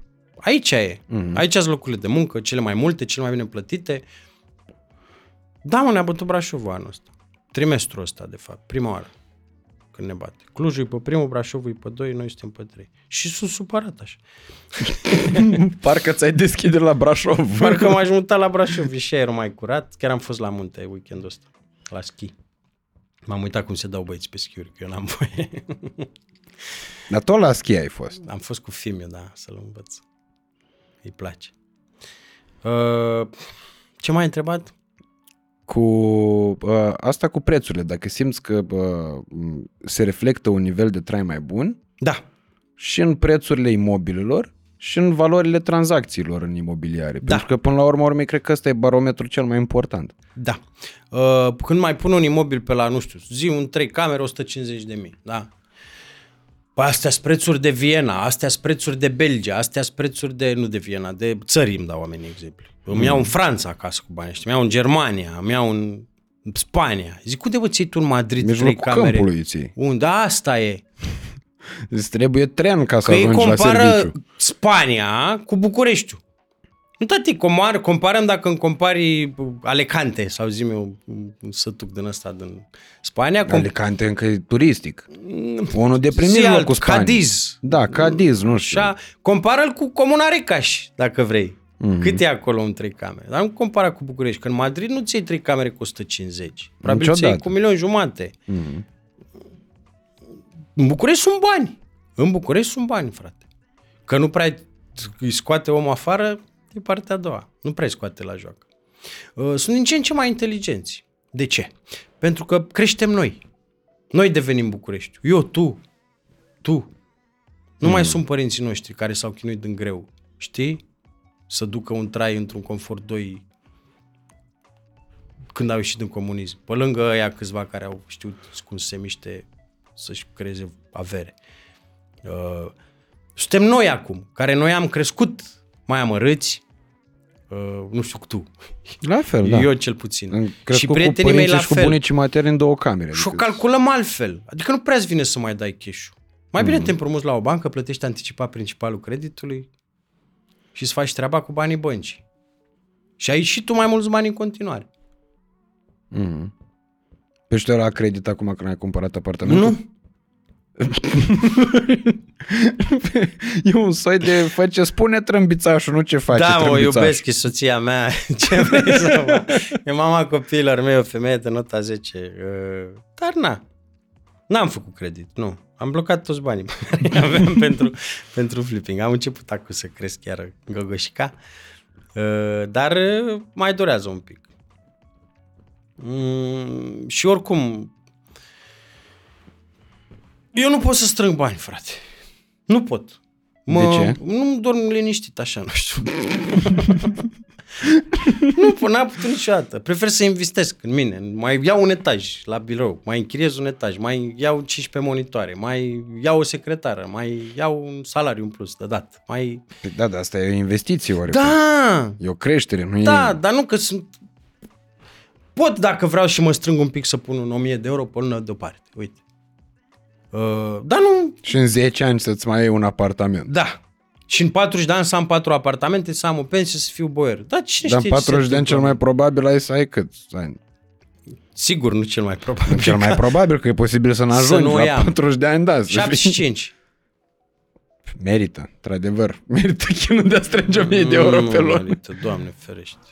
Doamne ferește. Eu asta nu înțeleg, știi că eu sunt de acord cu foarte multe lucruri uh, și uh, oarecum am fost și eu în, uh, în stadiul ăla, știi? În momentul în care am început să fac niște bani, puțini, uh, își și cheltuiam. Erau și ușor de cheltuit.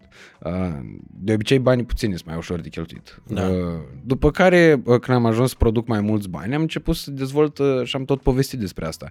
Am dezvoltat sindromul fotbalistului român. Așa l-am intitulat eu, în calitatea mea de psiholog, că am văzut că nu trebuie studii ca să fii.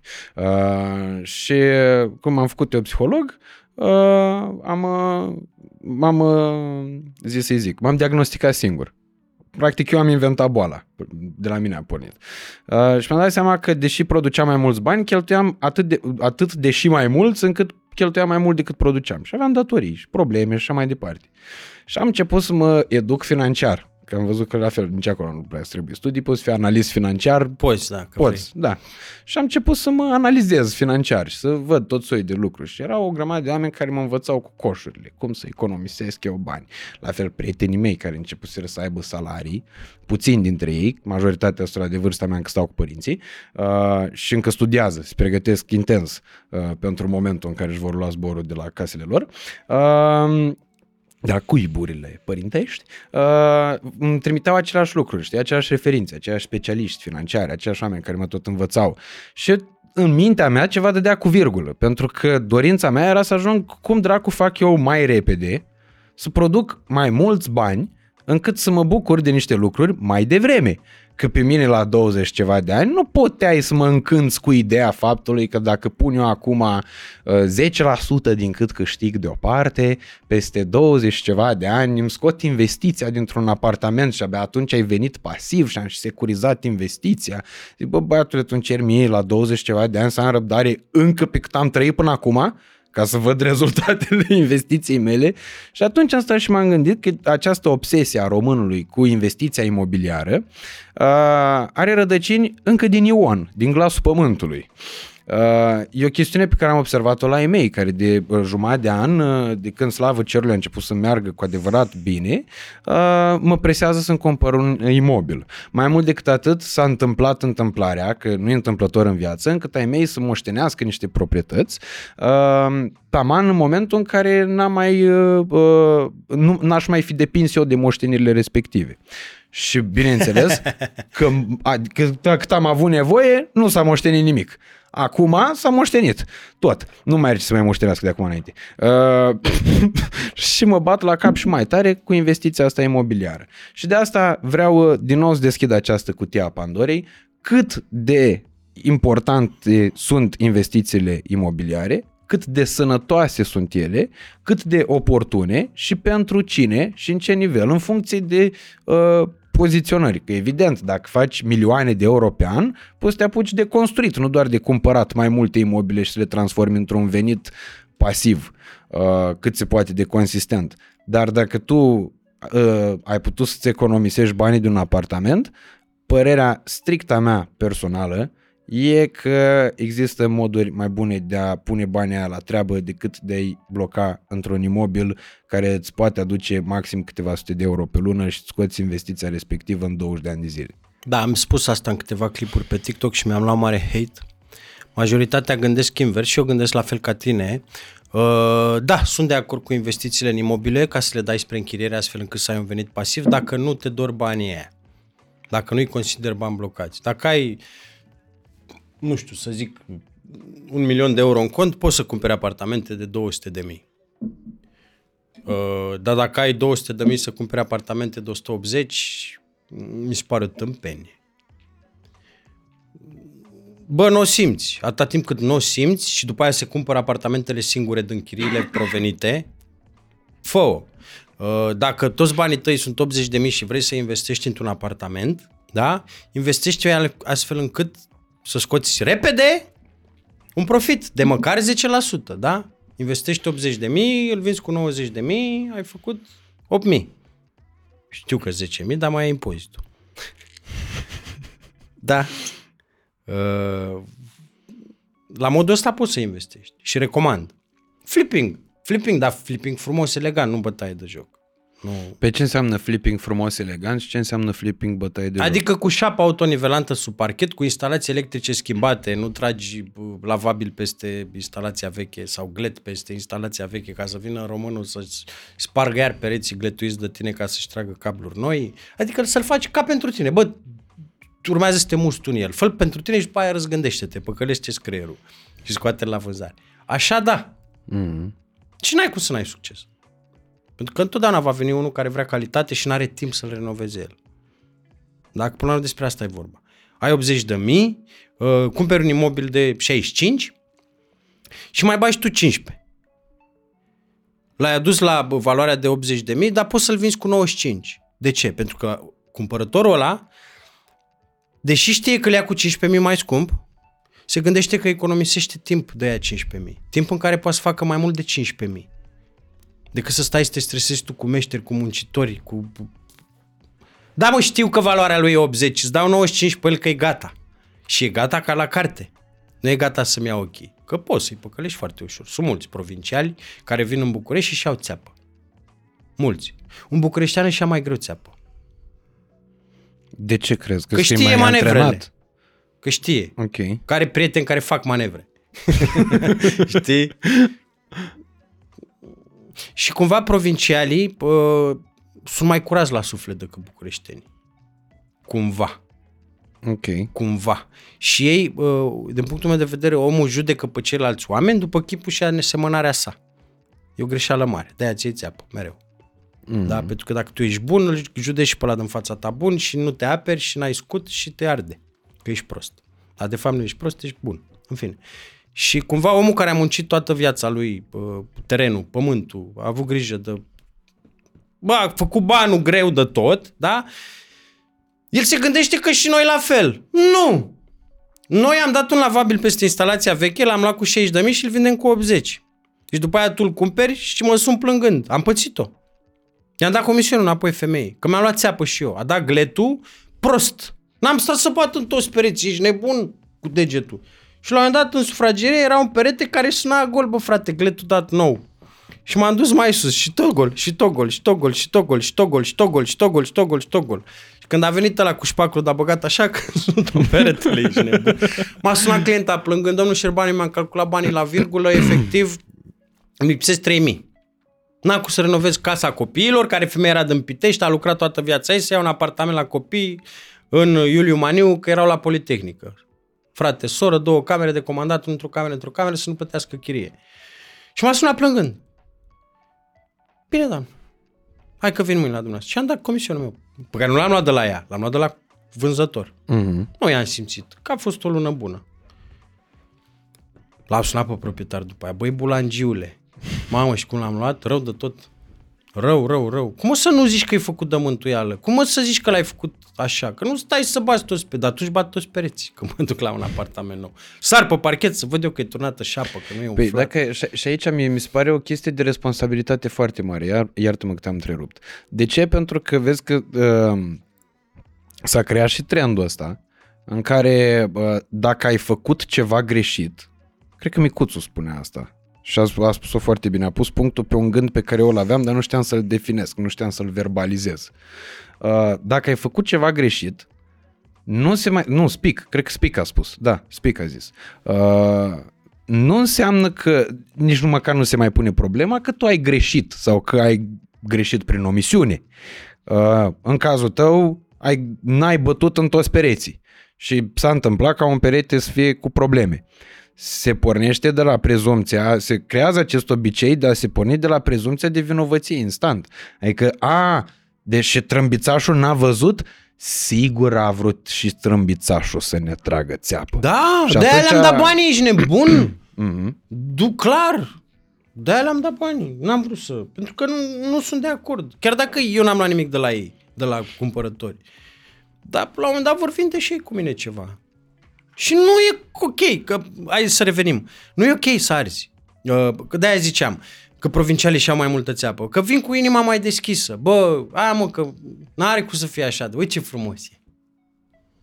Știi? N-am eu timp să mă ocup să-l renovez, că din Pitești, copiii la facultate. Știu că face cu 10.000 mai puțin, că de acolo am pornit. Îi dau cu 10.000 mai mult, dar sunt copiii bine. Și după aia vezi că nu e bine. E nasol. Nu așa se face flipping Poți trăiești din flipping toată viața și trăiești bine. Dar fă ca pentru tine. Hai să facem un uh, ghid al uh, țepelor, cum poți să-ți iei țeapă ca și uh, chiriaș și ulterior să facem uh, ghidul cum poți să-ți iei țeapă ca și uh, proprietar.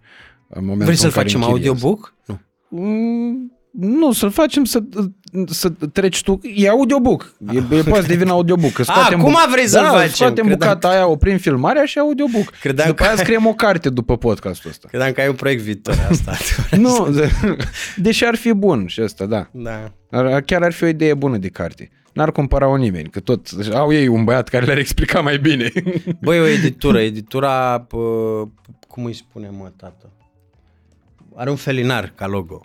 Humanitas. Nu. Nu Humanitas. are un felinar? Tomoricică. Am un lapsus. Hai, poate mi-aduc aminte până la final. M-au sunat să scriem cartea vieții. Zic, sunt prea tânăr, am 34 de ani, hai să ne auzim pe la 50. Cum adică cartea Să de- scriem carte cu întâmplări din imobiliare, biografia mea, să-mi facă biografia, mă, frate. Ah, ok. Păi și după aia, probabil peste un an făceați, făceați documentar pe Netflix, ca lui Arnold. Mm, Deci n-am vrut, deși mi se pare super tare, m-am simțit mega onorat, mi-au dat o lacrimă, ești nebun, m-a sunat editura asta, dar nu... Editura cu Felinarul. Da, care editura are Felinar Mariani? mă uit pe telefon. Hai că l-am distras. Că se... În fine. și le-a zis, e prea devreme. Hai să mai stăm 20 de ani. Ne auzim în 20 de ani. E de vreme. Ce să fac în 2 ani de, de TikTok? Hai să vedem, uh, uh, hai ca să nu zicem atât de pompos, ghidul, Așa. ghidul, da, ghidul antițeapă. Uh, cele mai frecvente țepe pe care ți le poți lua în momentul în care vrei uh, să fii chiriaș, care sunt cele, ulterior să vorbim despre cele mai frecvente țepe pe care ți le poți lua în momentul în care vrei să închiriezi un apartament. Nu, mai, aia lui Michael Jackson, Neverland. Nu, mă, las că o să ce găsesc eu. pe Și nu e Caut în Felinar, ăla e mail-uri. farul din Alexandria. Caut. Sau o pisică.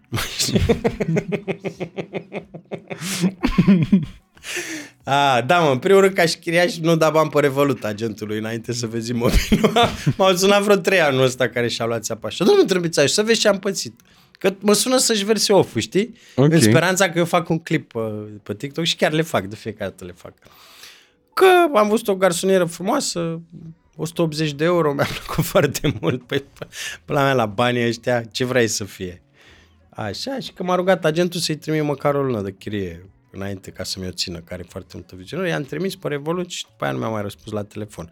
Dar mulți, care tot așa, săraci, veniți în București din altă parte. Mm. De-aia zic că un bucureștean e foarte greu să-și ia țeapă. Că ori a dat el țepe, ori, ori are prieteni care au dat țeapă. Uh, și e precaut. Băi, contractul uh, trebuie făcut ca la carte, t- trebuie să-l faci fie cu un jurist, fie cu un agent imobiliar care te reprezintă sau dacă reprezintă proprietarul să fie imparțial sau să vii tu cu el. Cu Să contractul? Te, cu contractul, da, să te documentezi un pic, să negociați pe clauze, să nu te grăbești. Știi că până la urmă aici e problema. Țepeți ei doar când te grăbești. Doar când te grăbești. Că dacă stai să analizezi fiecare detaliu în parte, îți dai seama de problemă și nu-ți mai iei țeapă. Mm-hmm. Dai repede. Și în general, țepele, ca în orice domeniu, neapărat în imobiliare, ți le iei când e prea frumos să fie adevărat, dar te grăbești că vrei tu felia aia, să nu afli alții. Dacă era așa felie bună, nu mai ajungea la tine. mă tot sună oamenii. Sună legea lui Murphy asta. Da, trâmbițașule, dacă ai și tu vreo combinație, să facem și noi un flipping. Să cumpăr ceva, să renovez, să sună-mă, că îți dau și ție 1002. Unu, eu nu, mai, eu nu fac flipping-uri, am făcut, nu mai fac. Adică acum, în momentul ăsta, dacă mă sună un client și îmi zice că vrea 30.000 pe un apartament de 50, eu îl trau de ureche, zic ești prost, face 50 și ți-ai țeapă cu 20.000. Hai să vinde cu 50, îmi dai 4% plus TVA, comision și am rezolvat. Pe vremuri îl cumpăram și îl vindeam. Uh, De la ce am plecat? Cu bă, contractul. Nu de la asta am plecat. Ba da, de la contract. Că ți prețile ei atunci când te grăbești. Atunci, așa, că mă, mă, și, mă, și mă sună că dacă am vreo combinație de flipping să, să le dau. Și zic în primul rând, uh, nu o să vezi flipping la mine și în al doilea rând, dacă ar fi să fie, am o listă de prieteni lungă care așteaptă un apartament la preț mic să facă un ban cu el. Nu o să ajungă niciodată la tine. Uh, revenind la contractul de închiriere. Trebuie să ai penalizare dacă te dă afară. Pentru că momentan e penalizare doar pentru chiriași. Momentan. Dacă nu ești atent ca și chiriaș, e penalizare doar pentru tine. Dacă ai plecat mai repede de un an, pierzi garanția. Mm-hmm. Dar nu e clauză inversă, pentru că te grăbești. Dar dacă ăla mă dă afară mai repede de un an, eu ce fac? Să-mi dea 5 luni înapoi, nu? Să-l doară și pe el ceva. Și fie clauze în oglindă. Nu 5 luni. Două luni. Sau o lună de hotel, până îmi găsesc altceva liniștit. Cât e un hotel în București? 50-100 de euro pe noapte. Dă și mie 3000 și dăm afară. M-a sunat uh, luna trecută, chiar am făcut clip despre asta, o doamnă cu un bebeluș de 3 luni. A închiriat în uh, august și în noiembrie a zis proprietarul că s-a gândit mai bine și că vrea să-l vândă. Că eliberați și voi luna viitoare. Adică acum, în decembrie. Dar e ilegal, în primul rând. I-am explicat doamnei. Dar zis că nu vrea bă, polemici. Că mai avea un pic începea să plângă. Că e greu, că e foarte greu cu copilul mic, abia s-a mutat, s-a obișnuit. Doamnă, plecați de acolo. Decât să stați cu procese, cu pă, ambiții din astea, că nu pot să mă dai afară, că e iarnă, că n-ai voie, mai strângeți un pic din dinți, găsiți un apartament. Da. Și m-a sunat săptămâna trecută să zică că mi-a ascultat sfatul și că a găsit super repede un apartament mai bun, mult mai călduros, cu centrală termică și că ce bine că am încurajat-o, că dacă nu eram eu nu făcea pasul ăsta. Da. Proprietarul, îmi pare rău, trebuie să vând. Trebuie să vând. Și ridica de numele așa. da, eu n-aș fi plecat în locul ei. Da, i-am dat sfatul să plece și a plecat. E mult mai liniștitor, frate, până la urmă. Dacă stai în război cu un om, mai bine pleci, pierzi un pic. Că până la urmă te Da, stresezi că tu. să războaia care ajung să te, consumă, să te consume cât nu faci, știi? Da, mai mult decât mutarea în sine. Mm-hmm. Uh, țeapă, nu e țeapă. Băi, e frig în casă. În București, dacă n-ai centrală termică, acum e nasol. Cum e cazul meu. Aerul condiționat, porni non-stop. Ca să fac căldură. Ca să facă non-stop. Trezesc cu gâtul uscat. Noaptea sufocat în somn să beau o gură de apă. Uh, și sunt chiriașii care, bă, nu înțeleg lucrul ăsta. Pentru că ei vin de la centrală termică sau sobă pe lemne. Și nu înțeleg că nu e cald la radet. Și te sună, te înjură, trâmbițașule, unde mai băgat? Nu am apă caldă, n-am căldură. Păi da, stai mă, frate, că n-are nimeni în București, nici eu n-am. Hai la mine. Hai la mine, dormim îmbrățișați, să ne încălzim cu toți. Că și nevastă mea e frig și mie mi-e frig. Stăm cu toți. Ți-ai zis că n-are centrală. Ce te așteptai? Da. Băi, bun, și tu, de exemplu, uh, divagăm puțin, dar e importantă, cred, întrebarea. Tu nu vrei să-ți pui centrală sau nu poți Nu să-ți pot. pui? Asta e... De ce? Pentru că blocul e bloc din 74 care nu are țeavă specială pentru centrală în holul blocului. De-aia care străbate toate plăcile de beton pe holul blocului, de unde se poate înțepa fiecare vecin în parte. Ca tu să tragi țeava aia centrală, de, aia groasă de gaz, în holul blocului, să se înțepe cine vrea, trebuie să ai 50% plus una semnături de proprietari din bloc. Și nu le avem. Nu se dau. Nu vor. De ce? Că e scumpă. Și bătrâni și pensionari și să și vai mama lor. Pe de ce trebuie să-și plătească pentru... Trebuie să pună cotă parte. Ah, ok. Noi am vorbit că cine poate să acopere și uh, banii celor care nu pot. Doar că sunt prea mulți cei care nu pot. Și să tragi o țeavă de jos până sus și undeva la 20.000 de euro. Ok. Da, mă, uite, astea sunt niște probleme reale ale uh, locuințelor, uh, locuințelor vechi, Da. din, din e blocurile frig. vechi. E frig dacă n-ai centrală. Dar mai nou nu o să mai poți să spui centrală. Mai nou nu te lasă să te debranșezi. E foarte greu procesul de debranșare.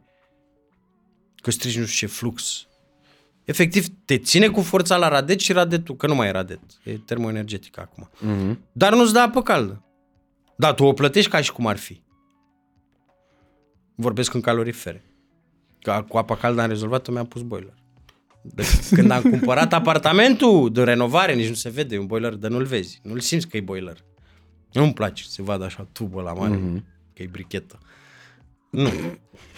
Uh, dar cu căldura n-am. Da, uite, asta chiar mi se pare o problemă cât se poate de reală, pentru că, bă, e un minim confort. Adică mi se pare incredibil, cu excepția ghetourilor și zonelor, pentru că există astfel de zone sărăcăcioase în toate capitalele uh, uh, lumii și mai ales cele europene, mai abitiri decât la București. Adică există bă, suburbia ale Parisului și așa mai departe, care sunt mult mai nasoale decât ceea ce bă, e la noi, nu știu, uh, faimoasa aia alea livezilor din uh, Ferentari. Mamă, nu vor, cum e aia. Nu vorbim despre ea, adică aia e o fâșie raportat la întreg Bucureștiul. Uh, și zone similare cu ea cred că nici nu mai există. Nu. Poate, uh, cu siguranță, exist, mai există zone mai sărăcăcioase, dar incomparabile cu alea livezilor. Uh, și înțeleg acolo să existe problemele alea. Adică în momentul în care sărăcia e la nivelul nu traiului de azi pe mâine, traiului de la o oră la alta, uh, înțeleg să existe problemele astea, dar nu mi se pare normal ca într-un cartier cum e Tei, de exemplu, care e la cotitură de centrul Bucureștiului, tu, într-o capitală europeană în care cresc turnuri de sticlă de la un trimestru la altul, să nu poți să ai apă caldă și căldură în calorifer. Asta mi se pare, adică nu știu, o soluție trebuie să existe. Păi există și se lucrează la ea, doar că e atât de mult de reparat încât durează. Durează. Trebuie să schimbe toate conductele din subteran, alea, așa. Da, care sunt vechi de 70 de ani, de 50 de ani de când sunt, dar n-a făcut nimeni nimic, că firea vrea să facă evenimente când a fost primar. A făcut 15.000 de companii municipale, de unde să ia mai mult, da? Și a făcut datorii. Asta a făcut. Bă, Nicușor îmi și place, îmi și displace. Are câteva hibe tâmpite, dobitoace, blocări de puzuri și așa Asta mai e că departe. vreau, voiam să atingem Ireale, subiectul ăsta. da, ilogice, se judecă, bagă mulți bani în procese și așa mai departe, dar are și părți bune. E primul care s-a apucat de problema asta. E primul. Într-adevăr, când a venit, înainte să vină, eu în șapte ani rezolv problema căldurii din calorifere în București, le schimb pe toate. La un an după, eu în 10 ani rezolv problema căldurii din, din calorifere. Știi, mă pune trei ani la fiecare an în parte. Dar e singurul care face. Probabil când ai șapte ani nu și-a dat seama cât de buba e, cât de mare e buba. Știi? Mhm. Uh, e singurul care face. N-a făcut nimeni până în el. Să repare, efectiv, să schimbe coloanele de încălzire din subteran. Că acolo e buba. Că bubuie. E numai rugină, nu mai e fier ăla. Trece apa pe rugină și dacă îi bagi presiunea, că îi bagi 70 de grade, bubuie și nu mai vine. Așa că nu-i bagă 70, îi bagă 40. De am fost la punctul termic într-o dimineață la ora 9 cu vecin Mădălin, l-am luat pe Mădălin. Hai cu mine să ne luăm cu ei, nu plec de aici, dorm cu el în pat. Dorm cu directorul de la punctul termic termoenergetica de la noi, de la Cutei. Hai să vedem ce se întâmplă. Și ne-a arătat omul pe telefon în timp real, uite la cât intră la noi în punctul termic apa. 39 de grade. La mine în bloc intra la 33. Se tot trecea pe parcurs. Da! Păi stă că țeava e distrusă. Mhm. Intră apă rece în țeavă în subteran. Anul trecut erau pierderi de 100.000 de euro pe zi. Doamne, Dar ferește. agent termic Doamne, în București. 100.000 de euro pe zi, agent termic. Într-o lună 3 milioane. Într-un Care an, în loc să 36 ajungă la mine în milioane. calorifer, se pierdea în pământ, că era țeava găurită. Ai înțeles?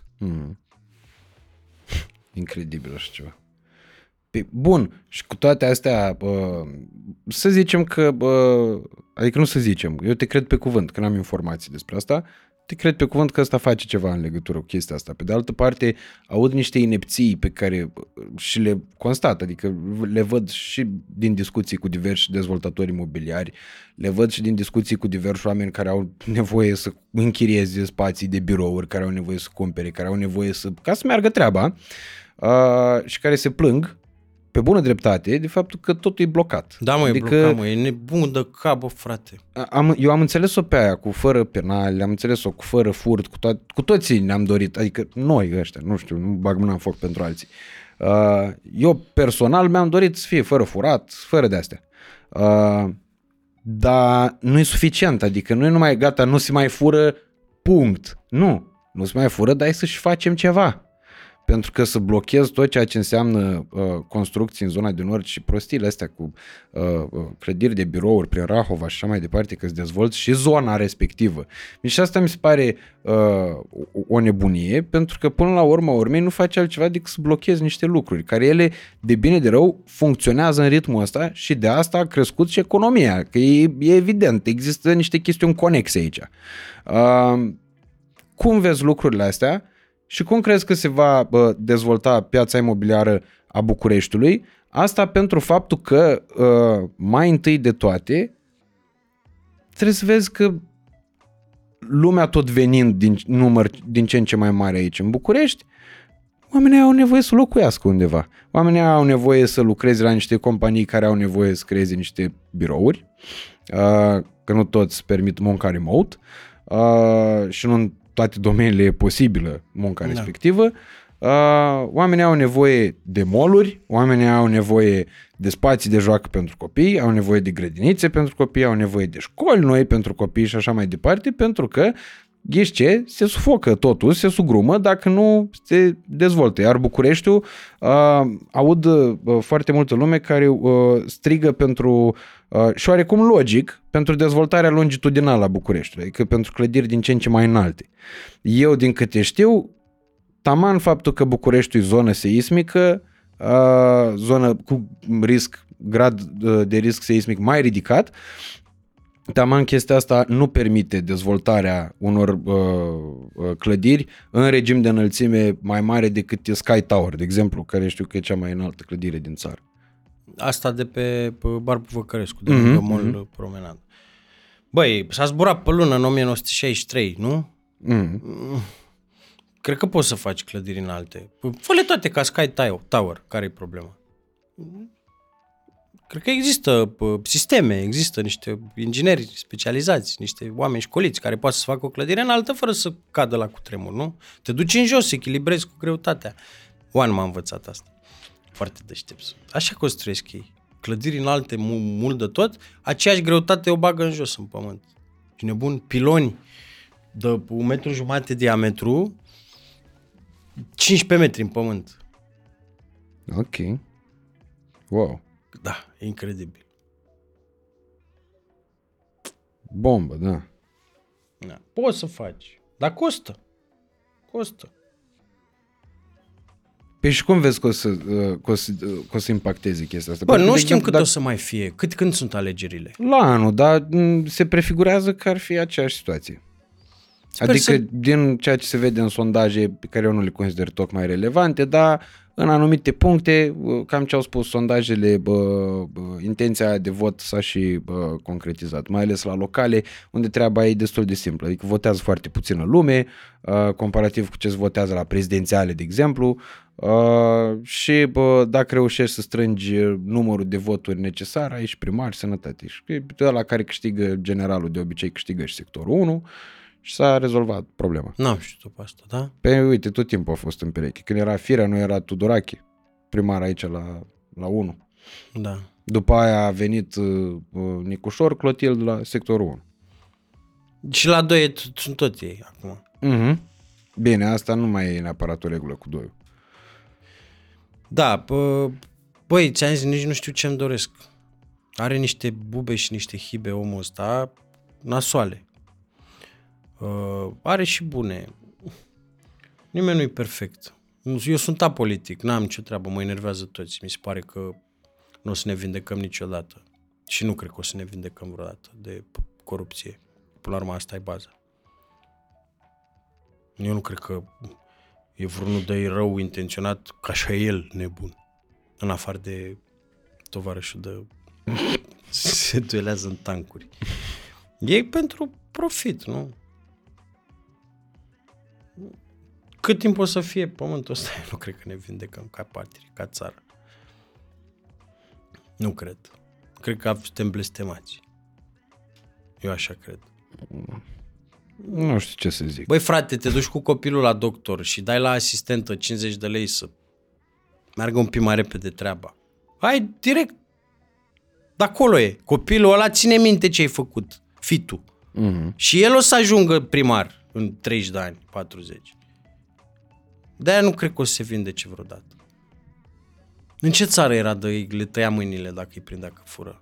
Întrerupem puțin podcastul deoarece vă vorbește agentul dumneavoastră IT, anume Go IT, prin intermediul inteligenței artificiale, anume chipul implantat în creierul meu. Glumesc, vă vorbesc eu cu ajutorul mai mult sau mai puțin a inteligenței, dar cu siguranță naturale. Despre Go IT și despre maratonul organizat de către aceștia, maraton de codare ce durează șapte zile și în cadrul căruia participanții vor putea dobândi nu doar cunoștințe de bază HTML CSS, dar și abilități soft precum managementul sarcinilor sau a timpului și chiar despre redactarea unui CV. Mare atenție, maratonul este gratuit și săptămânal, astfel că cei ce își doresc să participe se pot înscrie în funcție de programul lor, cursurile având o durată între 1,5 și 2 ore pe zi. Primul maraton începe chiar acum, pe 18 ianuarie. Linkul îl regăsiți, evident, în descriere. Politicieni. Nu știu, dar asta mi se pare așa o leacă. Metodă dev mediu. Bă, frate, dacă așa se vindecă oamenii, așa se vindecă. Ce să... Metodă de ev mediu, dacă trăim ca în evul mediu. Eu cred că există oameni care pentru diverse folose ar renunța și la umân, liniștiți. Ăștia sunt- Zic 100%. am, am văzut situații care ar putea duce în direcția Topitocul asta. ăla de și-a făcut 10 asigurări pe picioare, știi? Care?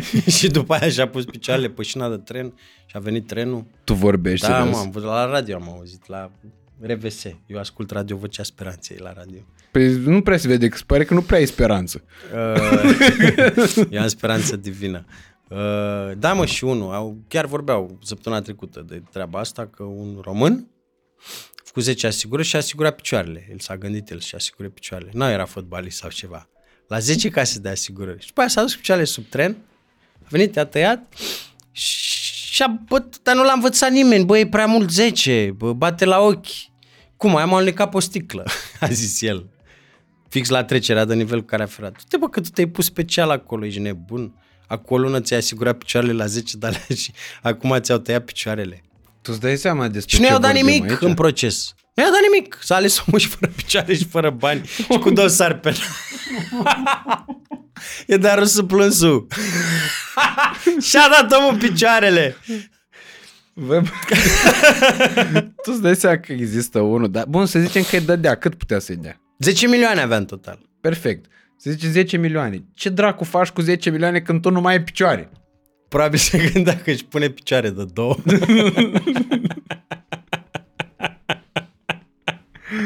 Doamne ferește, tu vrei să-mi spui mie că s-a rezolvat corupția dacă le tai mâna la ăștia pe care îi prinde că fură.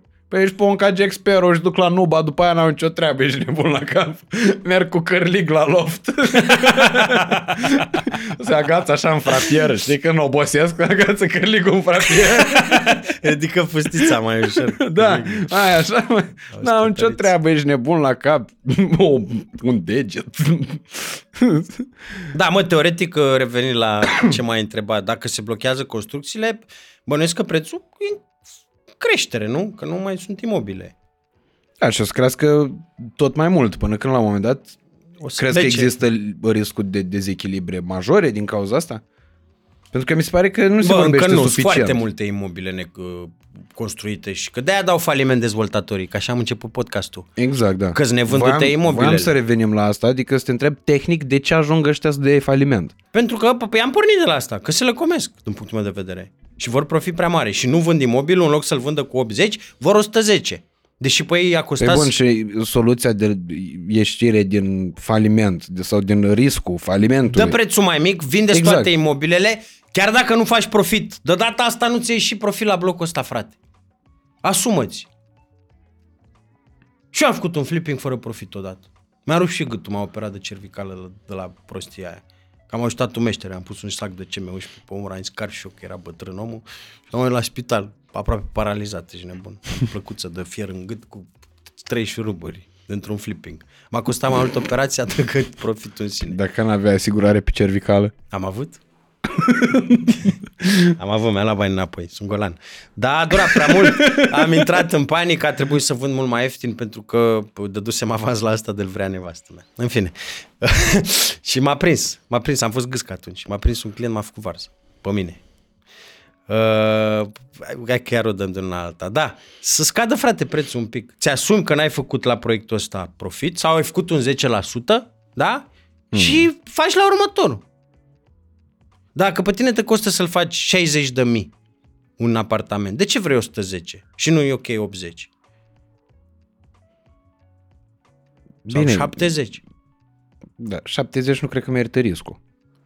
Bă, dar nu se Investiții. întâmplă mereu. Se întâmplă acum când ești în prag de faliment. E o situație de compromis. Păi bun, și de exemplu, e posibil să ajungă multe, uh, mulți dezvoltatori, multe companii de dezvoltare imobiliară.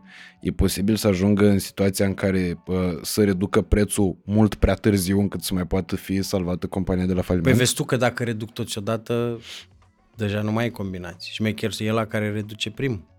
Primii. ok. Ai ai redus toți odată, ești tot cu valul. Deci fi înaintea valului. Sau dacă reduci toți odată, să reduci astfel încât omul s- să nu sară de grad de îndatorare, că o să-ți cumpere cu credit. Mai mare de zi 30%. Mhm. Mm, nu cred că o să ajungă să dea toți faliment. N-are. Pe stai așa că vreau să mă uit, chiar sunt curios să mă uit pe știri exact, pentru că cele mai multe dintre companiile aflate în uh, risc de faliment, și nu vreau să greșesc, uh, sunt din Cluj, dacă nu mă înșel. Stai așa să văd știrea. Ah, orașul cele mai scumpe imobile de pe piață, preț pe metru pătrat. Hai că zic acum. Da, 7 din 10 dezvoltatori imobiliari riscă să intre în insolvență în următoarea perioadă. Clujul în topul județelor cu probleme. Păi, Clujul a fost umflat cu pompa oricum. Bine, știrea e din 28 noiembrie 2023. Deci de acum două săptămâni. Da. Deci așa se explică. Faptul că bă, țineau prețurile alea absolut imense. Da, mă, frate, păi 3000 de euro pe metru pătrat la Cluj, ce te costă 3000 să faci un metru pătrat? Pe ei uh, așa susțineau. Mulți dintre dezvoltatori ajung să spună că din cauza scumpirilor materialelor au ajuns să nu mai poată să mai construiască cu sub 1500 de euro metru pătrat. Bă, mă lași! Ceea ce mie mi se pare o nebunie. Adică de la 4-500 cum se construia înainte, Cu 800 faci metru pătrat, mă, zi 1000. Nu. Și vin și tu pe 1500. pe de exemplu, One cu cât construiești? Nu știu. Că uite, asta, asta ar fi Nu o știu, dar pot discuție să-ți cu- aflu. Asta ar fi o discuție cu adevărat relevantă. Să vedem N-am intrat în cifre cu ei. ca Nu să mi-am justifici prețul respectiv, care e prețul de construcție pe metru pătrat. permis. Corect. Pentru că acolo, într-adevăr, adică se vede în calitatea materialelor, finisajele sunt cu totul și cu totul altele și așa mai Arhitectura. departe. Arhitectura, serviciile de care beneficiezi după că dezvoltatorul nu ți-a vândut și s-a spălat pe mâini, în continuare îți oferă mentenanță și așa mai departe. nu, și se, tot nu ce știi care e trebuie. fața, care e spatele blocului. Asta e iar o chestie foarte serios. Tot, Poftim? tot blocul e o fața blocului. Ah, ok. La clădirile One nu știi care e fața blocului și care e spatele. Nu știi unde e ghena. Nu știi unde e... Totul e o fața blocului. Mm. Foarte rar. Eu n-am mai văzut. Ceea ce e foarte important, da, că din orice punct ai privit clădirea, e... Ești în fața blocului. Da, ești oficial cum ar veni. Apropo de asta, râdeam, am fost la Brașov la un prieten, George Șeicaru, un agent Am imobiliar. auzit că tu vorbești despre el. Foarte bun. E cel mai bun agent imobiliar din țară, din punctul meu de vedere, și cel mai bun didact, a școlit mulți, e mai mic ca mine, și în experiență, și în vârstă, și e mult peste mine. Și la nivel de cifre, și la nivel de uh, oameni pe care îi are. El are 25 de oameni, eu am 7 în subordine. Um, apropo de fața blocului, și uh, are un agent, unul din ei, că l-a sunat, i-a, bă, i-a zis, băi, ești prost. Avea un apartament în Brașov și nu știu cum zice, vedere în spatele tâmpei. că și râdeam că, cum în spatele tâmpei, dar ce muntele are spate și față? În spatele în spatele tâmpei, Și mă. înseamnă că fața se vede de la Râșnov, de unde? Da, care e spatele unui munte? A râs mult de tot, mi-a plăcut. Da, asta e tare. Vedere în spatele tâmpei. Care crezi că o să fie cele mai căutate zone din București în uh, următorii ani? Predicții imobiliare îmi cer tu mie. Dar nu sunt predicții, astea Ei, nu, să... care vezi că o să fie cele mai căutate. Care da, dar sunt tu, și tu acum. nu spui care o să fie, care crezi că o să fie. Că nu e ca și cum le spui oamenilor acum, zic, domnule, băgați, cumpărați la Chiajnac, acolo... Băi, eu cred că cea mai căutată zonă va fi la Cutei, că se va afla, tot mai multă lume va afla că Trâmbițașul stă acolo. uh, nu, tot lângă metrou va rămâne. Că asta e mentalitatea, lângă metrou. Fiecare membru al familiei trebuie să aibă o mașină, dar ne mutăm lângă metrou. că cine știe cum se strică mașina la mulei azi. Da. Da, la asta nu, la asta nu m-am gândit, că sunt pline parcările din jurul, parcările, bordurile din jurul blocurilor sunt pline, dar oamenii vor cât mai aproape de metrou. De metrou, da. E relevant, într-adevăr, e relevant tare uh, apropierea față de metrou. Și zone care crezi că se vor dezvolta, chiar dacă nu au metrou. Cred că o să se dezvolte, uite, cred că o să se dezvolte bă, și se dezvoltă deja și cred că o să dezvolte și mai accelerat zona aia de ieșire pe autostrada A3 spre Ploiești. Mm-hmm. Din cauza autostrăzii A3. De exemplu, e super de, a început să se scumpească super mult Moara Vlăsiei. Moara Vlăsiei pe autostrada A3, ieși în dreapta, că n-ai cum să ieși pe stânga. Uh, au tras gaz acum.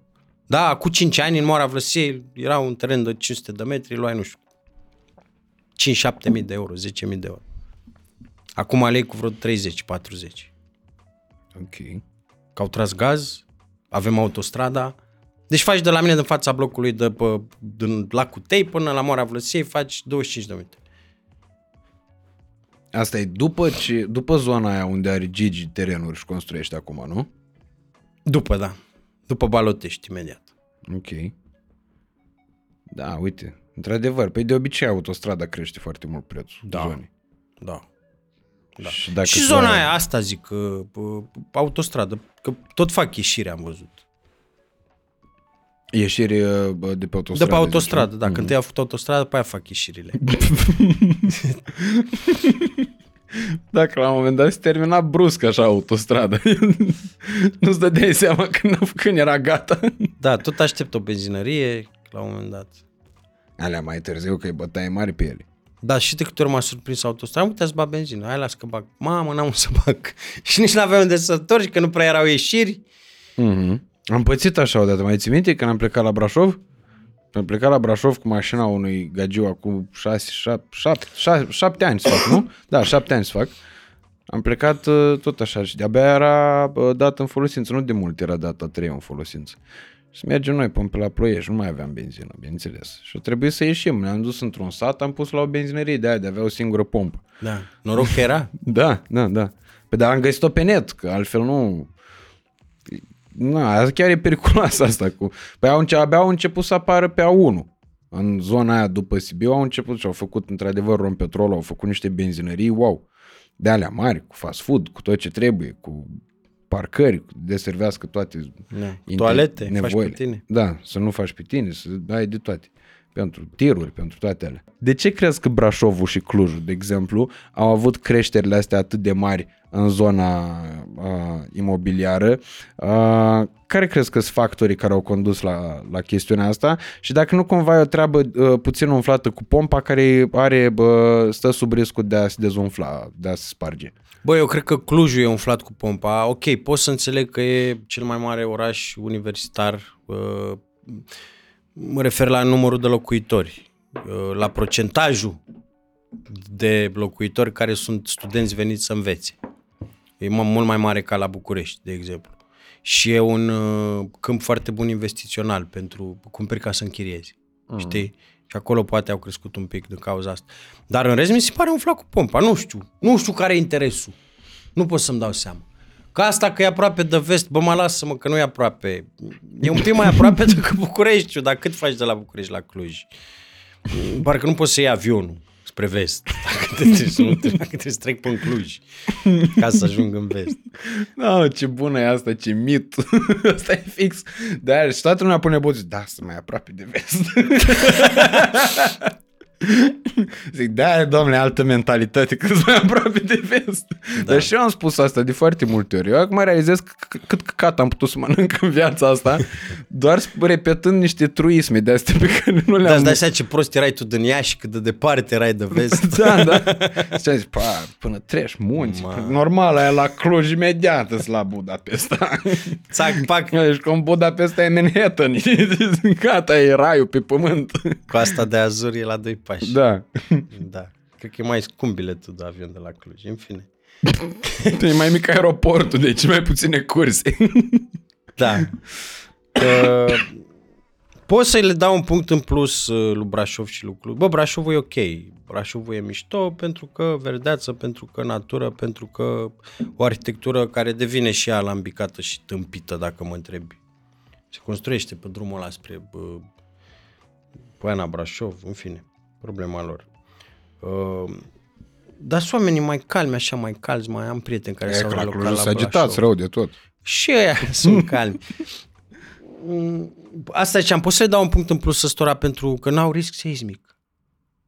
Știi, sunt orașe mari unde au locuri de muncă, până la urmă, că despre asta e vorba. Și acolo sunt bani.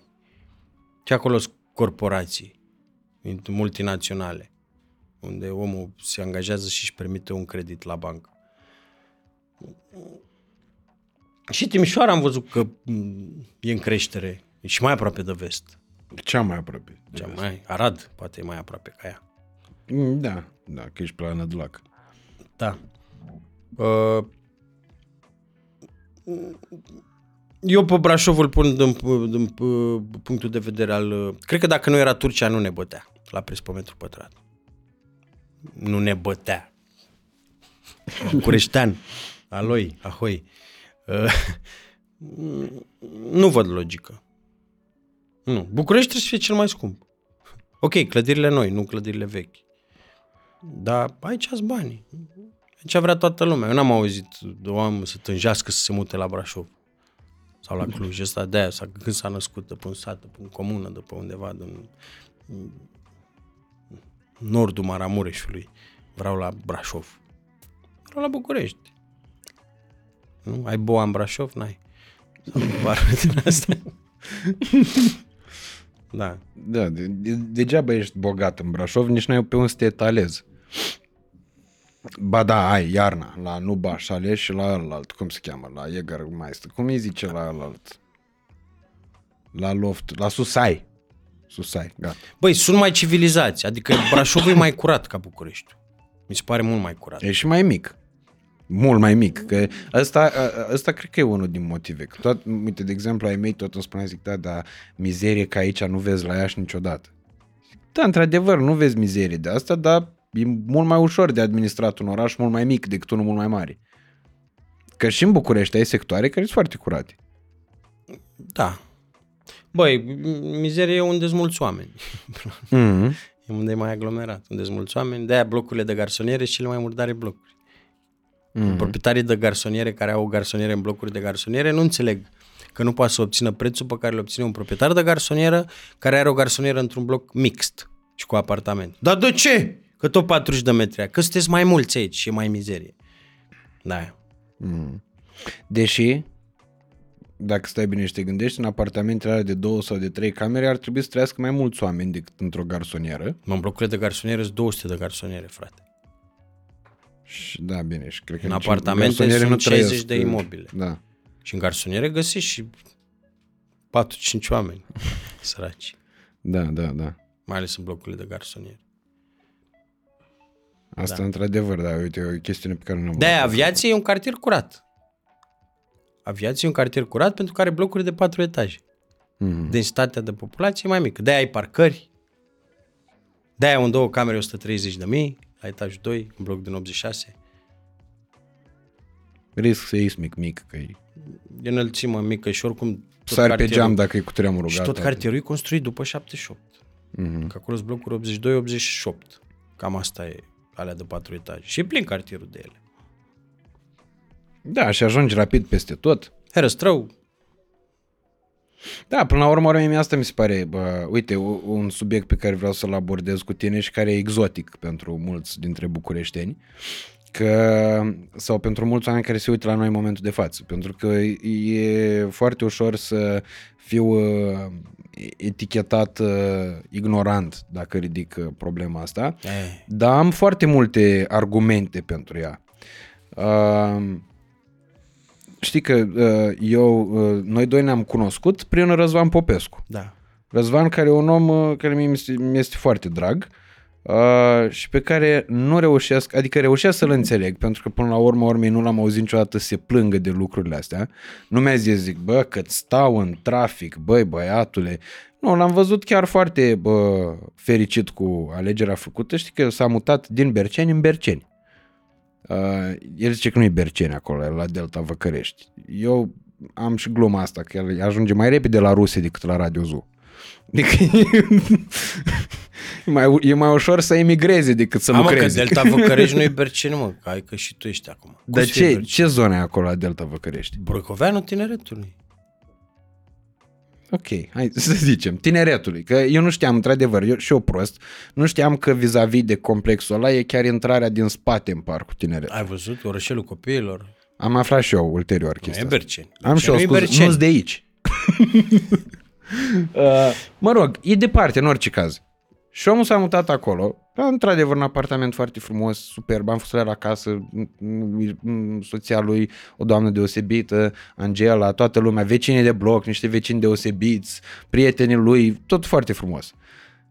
Bă, mie dacă îmi spui chestia asta în schimb, eu nu pot să înțeleg omul ăla cât face el de la el acasă până în Băneasa unde lucrează și înapoi Depinde de în oră. fiecare zi. Pe emisiunea lui începe la ora 4 și se termină la 7. 4 după amiaza. Da. E o oră bună să pleci la 3 de acasă. Mm, Nu e așa aglomerat la 3, să știi. Jumătate de oră face. 35 de minute. Cu mașina. Mm-hmm. Și nu ți se pare mult? Nu. Pentru că ce, eh, ce voiam să te întreb acum, unde voiam să duc întrebarea după exemplul ăsta, adică un om care și-ar fi permis lejer, că după aia mult, multă lumea mi-ar zice, da, bă, da, nu toată lumea își permite la, în uh, zona de nord. Zic, Popescu știu sigur că își permite în zona de nord. Că de asta și are, dar le închiriază pe astea prin zona de nord. La el e sufletul probabil, că a copilărit pe acolo da. și de asta sufletul îl cheamă în zona copilării. Cum și eu dacă aș sta în Iași, cred că tot în metalurgie aș sta, că acolo am copilărit eu. Uh, problema e, bine, în Iași ajungi în 10 minute pe jos, unde ai treabă, cu mașina ajungi într-o oră, jumate, două, uh, depinde de oră, uh, dar nu situațiile comparabile. Ce vreau în schimb să te întreb, și a- acum încerc să fiu cât se poate de uh, coerent. Urmează întrebarea roșie. Da? Ce le recomanzi oamenilor? O chirie sau o locuință cumpărată mai scumpă, dar mai aproape de zona unde lucrează și unde își desfășoară, desfășoară majoritatea activităților zilnice sau uh, o chirie ori uh, o proprietate mai uh, ieftină, dar uh, mult mai departe de uh, zona în care ei activează. Aleg varianta C. Le recomand să-și cumpere ori aia, ori aia, astfel încât să nu fie un stres financiar uh, mare. Să-ți strice viața, să strice liniștea casei, starea ta, să nu albești. Adică, ok, îți permiți să-ți cumperi un apartament mai scump într-o zonă mai aproape de punctele tale de interes. Dar dacă toată viața ta se focusează asupra plății acelui apartament, nu recomand asta. Dacă, în schimb, bă, bă, îți permiți, da, ia-ți frate, unde, cât timpul e cel mai de bun preț al omului. M-a sunat un om din Hunedoara să-i vând o zonă industrială, zona lui. Am și eu o zonă industrială de vânzare. Ce e? Un imobil, un teren, o zonă. Ok. Îmi pare rău, dar nu acopăr Hunedoara. Eu sunt în București, mă ocup. Îți dau 200 de mii de euro comision. Hai facem altfel. Dați-mi un an de viață. Și vin. Bă, l-am blocat pe om. Cum să-ți dau? Unde să-ți dau? Dă banii, dă banii dumneavoastră, dați-mi eu un an. Că eu, eu bani am. N-am, nu, mă, n-am, nu-s bogat. Dar nu am lipsă de bani, eu am lipsă de timp acum. N-am timp să mă ocup de Hunedoara. Mi-a mult. Fac, dai o vizionare dimineața, una seara, dai la patru. Glumesc, le pui și tu în același timp. Da. nu, nu e vorba de 200 de mii de ori. Se aștepta să facă atâta ochii, să, să, pe drum deja. Păi depinde cât timp îți lua să vinzi zona. Și la, Nu mă duc, frate. dar la ce se referea prin că are o Păi zonă? dacă numai 200 de mii de euro era comisionul și eu am 4% plus TVA, 4%, 200 de mii dacă se ia 4% din ceva,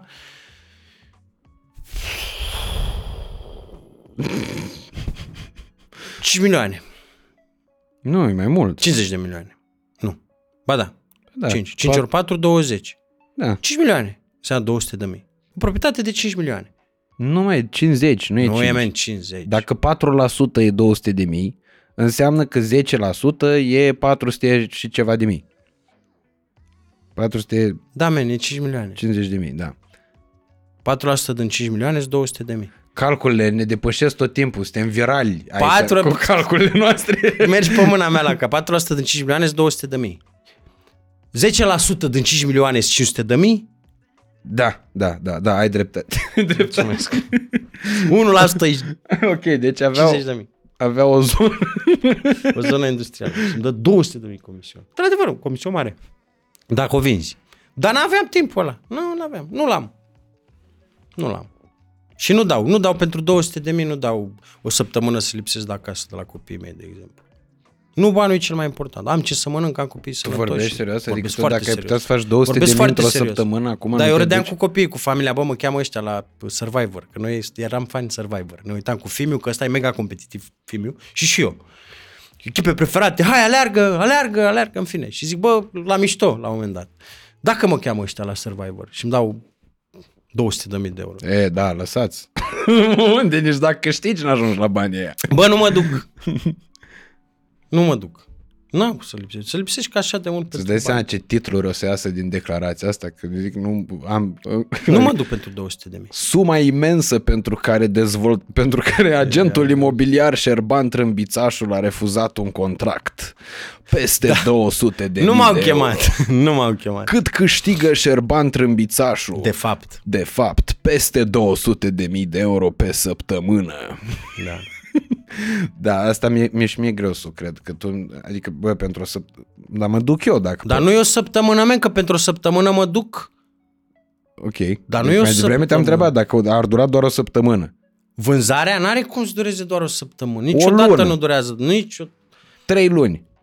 200 de mii de euro. Nu, poate să dureze 2 ani, poate să fie degeaba, poate să fie drumul pierdut. E, și asta e adevărat, categoric. Dar eu în timpul ăla am șapte oameni în agenție de care trebuie să am grijă, care și ei la rândul lor produc.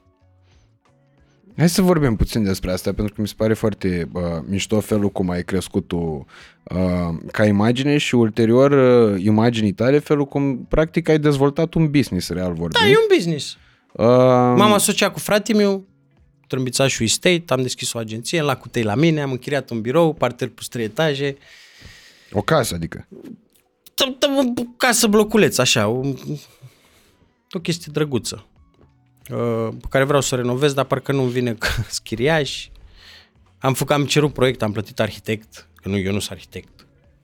Să-mi facă proiectul, foarte frumos arată în proiect. Păi după ce îl face, trebuie să te apuci să-l contrazici pe arhitect. Nu. Când să se iască mail. No. mi-a cerut părerea, ce părere ai? Tu ce părere ai? Nu, ne place, și mie.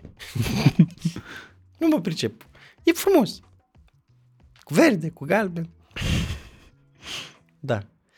Uh, creșterea. Care era întrebarea? Că te-am întrebat. Cum a fost Am- uh, parcursul ăsta? Cum ai... Uh, Bă, de nevoie, adică efectiv nu mai aveam timp. Că totul se rezumă la timp. Am luat un om în de- decembrie anul trecut, în martie am mai avut nevoie de unul măcar, am luat unul în martie uh, și în august când am deschis biroul, am mai luat uh, 5 deodată. 5 oameni deodată. Și n-am cum să lipsesc, e foarte greu pentru că dacă lipsesc se pierde calitatea serviciilor. Pentru că eu am crescut până calitatea serviciilor. Eu sunt diferit față de toți agenții imobiliari de România, majoritatea, nu toți, până calitatea serviciilor. Și dacă am lipsit un pic, se pierde. Și se greșesc. în ce sens? Se Dă-mi un greșește. exemplu. Te grăbești la un chiriaș. Eu bag mâna în foc, aduc chiriaș de calitate. Și un om de-al meu se grăbește. Deși nu ia comision de la chiriaș. Și bagă un chiriaș de slabă calitate. Imaginea trâmbițașului state pică. Chiar dacă nu eu am greșit, a greșit omul meu. Mhm.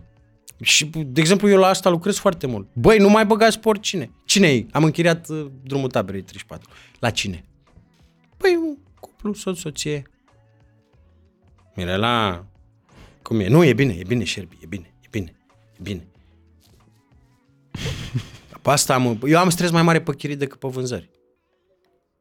De vânzare odată făcută e... La revedere! La Da. chirii ești cumva agățat așa. De ușor, ușor mi-am propus să renunț la închiriere. La asta vreau să te întreb, Și dacă nu stresul vrei să prea mare. renunți la asta. Nu pentru că e, un, uh, e o sursă bună de lead pentru vânzări. Adică cineva care a lucrat cu tine ca și chiriaș, Ca și chiriaș la sau un ca moment și dat. proprietar care închiriază, își dorește să lucreze bă, și în pentru vânzări, tranzacționare. Bombă, da. da. Și până la urmă, bă, imobiliare nu e vorba despre, nu imobiliare nu e vorba despre case. Cine crede asta e prost și nu o să reușească. E vorba despre oameni. Mhm. și nevoile oamenilor. Și e greu să ții asta într-o firmă, într-o agenție, vie lucrul ăsta. Că n-are cum mirajul banului, vine. Nu. Lucra pe 3.000-5.000 de lei într-o corporație, în, într-un magazin și vii la un comision de 2-3.000 de euro și poți să faci 3-4 pe lună, te ia bâțul un pic. Te ia nebuneala.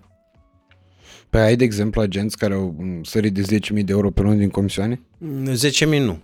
Nu, că n- n-are niciunul un an. Al pe primul meu m-a făcut acum în decembrie un an. Uh, nu. Dar am agenți care, uite, Alina, a doilea om care a venit în uh, februarie, mi-a făcut în... Uh, are 5 antecontracte începute în momentul ăsta. Comision de 4%, asta înseamnă... Dar nu e 4, e 4% plus TVA. Da, din care... Uh, eu n-am angajați. În primul rând să se știe, eu n-am angajați, am colaboratori. Fiecare are firma lui, contract de colaborare între firma mea și firma lor, Mhm. ca să nu facem evaziune. Să nu declarăm minimul pe economie salariul și să le dăm banii la negru. Mhm. Nu? Să-și plătească oamenii taxele. Exact, da. Au vândut un imobil, factura un casez eu, pe prețul vânzării, 4% și pun agentul să-mi factureze din firma lui să-i, să-și ia parte.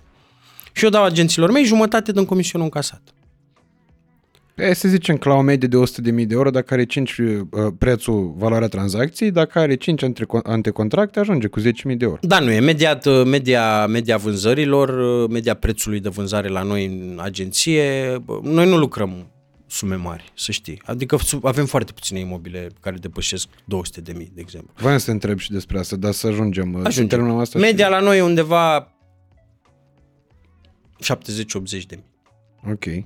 Și 4% din 80 de mii. Zi 4% din 75 de mii înseamnă 3 mii. Asta înseamnă că agentul colaborator își ia 1500.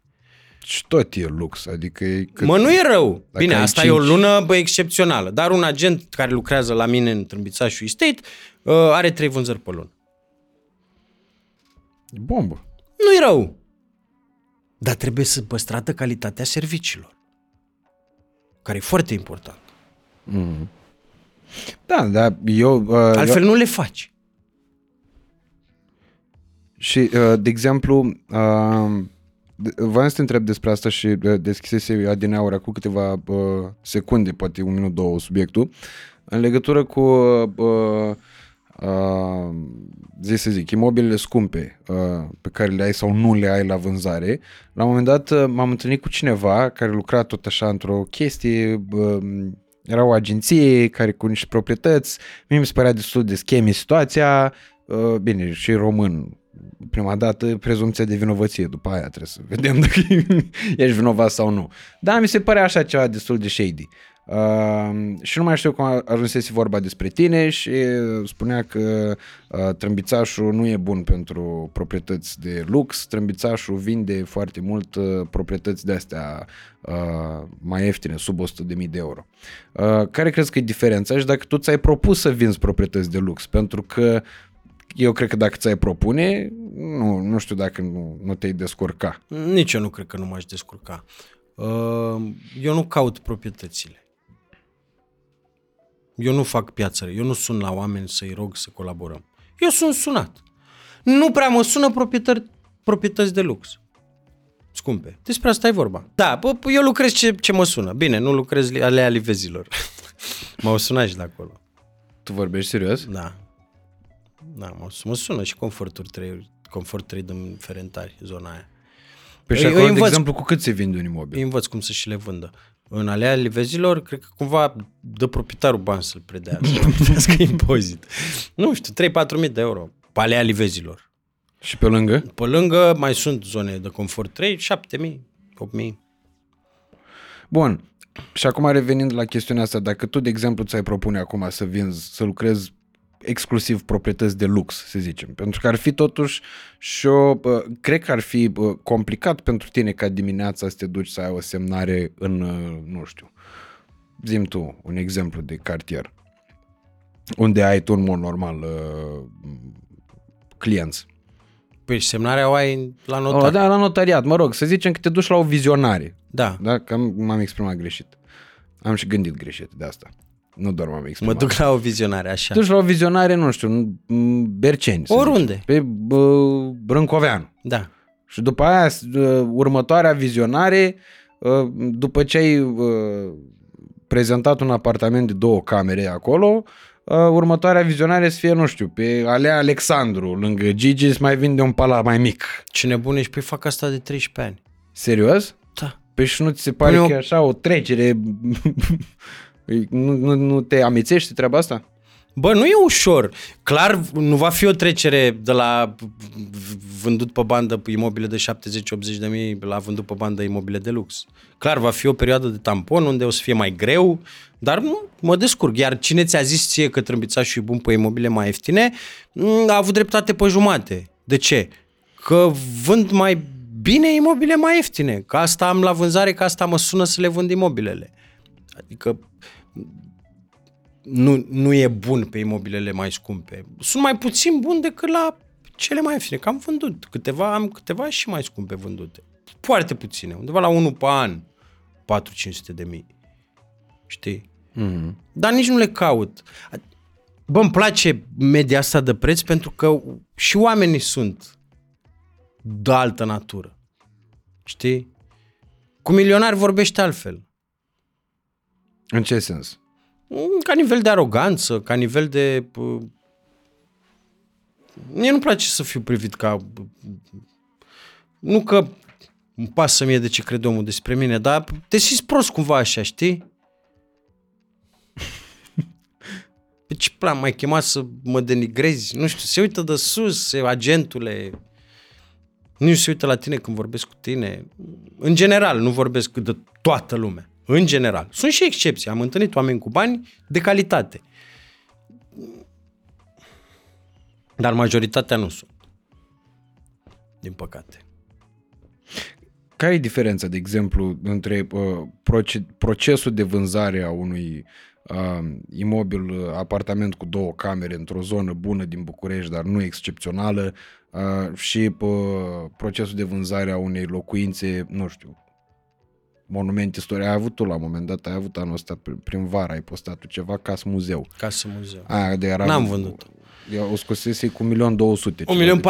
1.400.000 și după 3 luni am modificat la 1.100.000. În părerea mea, sincer acum, dacă vrei tăiem chestia asta, dacă te supăr, e că asta era oribilă, dacă vrei să mă întrebi pe mine. Băi, ți- uh, era o adunătură de obiecte de artă, pă, fără nicio noimă. Casa aia valora, obiectele din ea aveau valoarea aia. Știi ce zic? Eu n-aș fi putut să locuiesc în așa ceva. Tata ca energetic, adică Nelson Da, Mondial nici- era invidios pe tine. Nici mie nu mi-a plăcut boaseria de cireș cultată manual cu foiță de aur. Deci eu când am prezentat apartamentul ăla, nu, nu știu dacă ți-ai dat seama, dar am avut bilețel scris pe fiecare obiect în parte. Am filmat în așa fel încât să nu se... N-aveam cum să ții minte 200 de termeni și nebun la cap, câți agent imobiliar. N-am cum. Până și marmura am scris-o de care e pe bilet. M-am întins pe burtă, am, la biletul am citit. Cameramanul a avut grijă să nu mă filmeze când citesc biletele. Da, că nici- nu mai țin minte ce am zis. În afară de boaserie de cireș, ascultată manual, în fine. Uh, ca și locuință era nașpa, într-adevăr. Ca și valoare, cam aia era. Doar că nu știu, puteai să faci o locuință cu toate obiectele alea de uh, 1000 de metri pătrați. Să o faci interesantă. Și ele erau toate strânse în 80, 100 de metri. Multe, multe, multe. Capul lui Alexandru Macedon de 500 de tone, de 500 de, 500 de kg, nu de tone, iartă-mă, jumătate de tonă, ramforsat în podeaua imobilului. Ca să stea. Dai seama, cade la pe picior, te distruge. Ce este de Și bustul lui Hermes, sora lui, vis-a-vis. și o bucătărie jumate din camera asta. Micuță, încă pe ai doi. Și nu e vândut nici până în ziua de azi? Uh, s-a descurcat. Cum adică? S-a descurcat. Te-a sărit? Nu. Nu, exclus. Mi-a expirat contractul, s-a dus. Că nu lași cât să lași un om, un an. Nu, n-am fost în stare să-l vând. E singurul imobil, că am zis că s-a expirat contractul, nici măcar n-am făcut contract de reprezentare exclusivă, de intermediere. E singurul imobil la care uh, am fost de acord să mă ocup fără contract de reprezentare exclusivă. Și l-a vândut altcineva? În... Bă, l-a luat cumva o rudă a proprietarului, l-a ajutat cu banii, că avea nevoie de bani, că altfel nu ar fi vândut. Cu gândul să îl dea înapoi când îi dă banii, știi? El îl vindea cu inima strânsă. Că acolo e toată nebuneala lui strânsă de pe unde a fost el pe lumea asta, toată viața lui, le-a strâns-o acolo. Mm. Și îl vindea de nevoie. Ai înțeles? Și l-a luat un apropiat cu promisiunea că atunci când face rost de bani, când își rezolvă problemele, îl dă înapoi. Ok. Da, înțeles. ca să nu sufere. E singurul unde am acceptat să lucrez uh, să încerce toată lumea să-l vândă. Unul, că am înțeles că omul e în probleme și avea nevoie de bani urgent, putea să Chiar dacă eu colaborez cu toți agenții din piață, poate sunt agenți care au metode de promovare mai bune ca ale mele, deși mă îndoiesc că am avut un milion jumate de vizualizări pe clipul ăla. Da, nu cred că e cineva care se uită la noi și poate să nu-l fi văzut. Poate să nu fi ținut minte că l-a văzut. Probabil. Era peste tot. Îți Era apărea peste când tot. deschideai și Facebook-ul mi-a apărut la un Da, moment dat. era peste tot. De ce l-am luat fără contract de prestare exclusivă? Pentru că am vrut să am așa ceva în portofoliu, am vrut să am așa ceva filmat. Pentru mine a fost plus imobilul ăla. Mie mi-a adus undeva la peste 20.000 de urmăritori doar clipul ăla. Wow. E bine. Și mi se pare foarte tare că vorbești despre treaba asta și Da. că explici mecanismul ăsta. Da. Adică eu m-am dus cu inima împăcată că nu o să vând imobilul ăla. Dar de mult m-am bucurat că mi-a venit ideea cu costumul ăla de uh, intervenție medicală pe în timp de pandemie. De când am intrat acolo am zis că ăla, ăsta o să facă, bate milionul de vizualizări apartamentul ăsta. Deci mm. dacă omul zicea, trâmbița și le prezintă și mie apartamentul ăsta, nu-ți dau niciun comision, mă băgam. Da, că e, e ceva ofertant și până la urmă urmei nu De știu dragul cât- contentului. Eu mai știu pe cineva așa în Mi-a București. plăcut. Eu știu un colecționar de ăsta de artă. Că are, are muzeu acasă, efectiv. Are muzeul la el acasă. Și el și frațul. Doar că Nu. e pe zone, ăsta era tot aglomerat, probabil. Da, nu vreau să zic despre cine e vorba, că la chiar ce are în casă, nu știu dacă face, face, face, face față BGS-ul la ce are el în casă. Și de asta nu vreau să dau sub nicio, nicio direcție. Dar am mai văzut dilimăneli de astea, cu adunat de artă și cu... Și nu vreau să le zic, uh, ferească Dumnezeu, nu vorbesc pe orativ sau... uh, Că nu sunt vreun om de cultură, poate nici nu înțeleg eu care e frumusețe acolo. Doar ce mi s-a părut așa, văzând clipul, bă, mai mult am râs. Adică Da, dar ce eu m-am distrat. Eu l-am văzut de mai multe ori. Care eu sunt sătul de mine. Îmi sună vocea mea în cap de nu mai suport. Ești nebun? Da. Dar care e timpul de vânzare mediu la un, uh, pentru un imobil? Pentru că și asta e o discuție și o să-ți spun și de ce. Bă, am vândut imobile și în două ore de la postare, am vândut și în trei luni. Uh, media mea e undeva la două săptămâni. Și de ce crezi că durează 3 luni în anumite situații? Dacă prețul e corect din capul locului, Nu e să fie, nu e. Bă, eu cred în, eu cred în zicala, nimic nu e întâmplător. Chiar cred. Mm. Uite, am un proprietar fact, da? S-a chinuit, bă, era supărat pe mine că n-am putut să-l vând decât după trei luni, la finalul contractului. Ghiși ce? Abia când am găsit să- să-l vând, a găsit el apartamentul de, de visa la el. ca să se mute. Ca să se mute. Ăla de-l visa Mm-hmm. pe strada aia, la etajul ăla, în locul ăla. Dacă eu îl vindeam într-o lună, nu-l mai lua pe ăla, lua altul, că se grăbea să se mute. Bă, ce bine că a durat trei luni. Bă, Șerbane, nimic nu e întâmplător. Da, dar asta așa e până la urmă urmei. Asta așa e. Plus că, bă, în orice caz, eu am observat că piețele sunt total diferite. Uh, și bă, anul ăsta am avut și experiența asta a uh, vânzătorului, uh, care m-a făcut să văd uh, neseriozitatea, uh, inclusiv m-am văzut pe mine. Am văzut pe mine la din trecut, bine, care nu aveam de cumpărat. Eu cu să închiriez, să fiu chiriaș. Și am văzut cum funcționează lucrurile, pentru că sunt aceleași hibe ale, uh, ale pieții. Vin oameni care zic că vor să cumpere a doua zi, nu mai răspund la telefon. Da.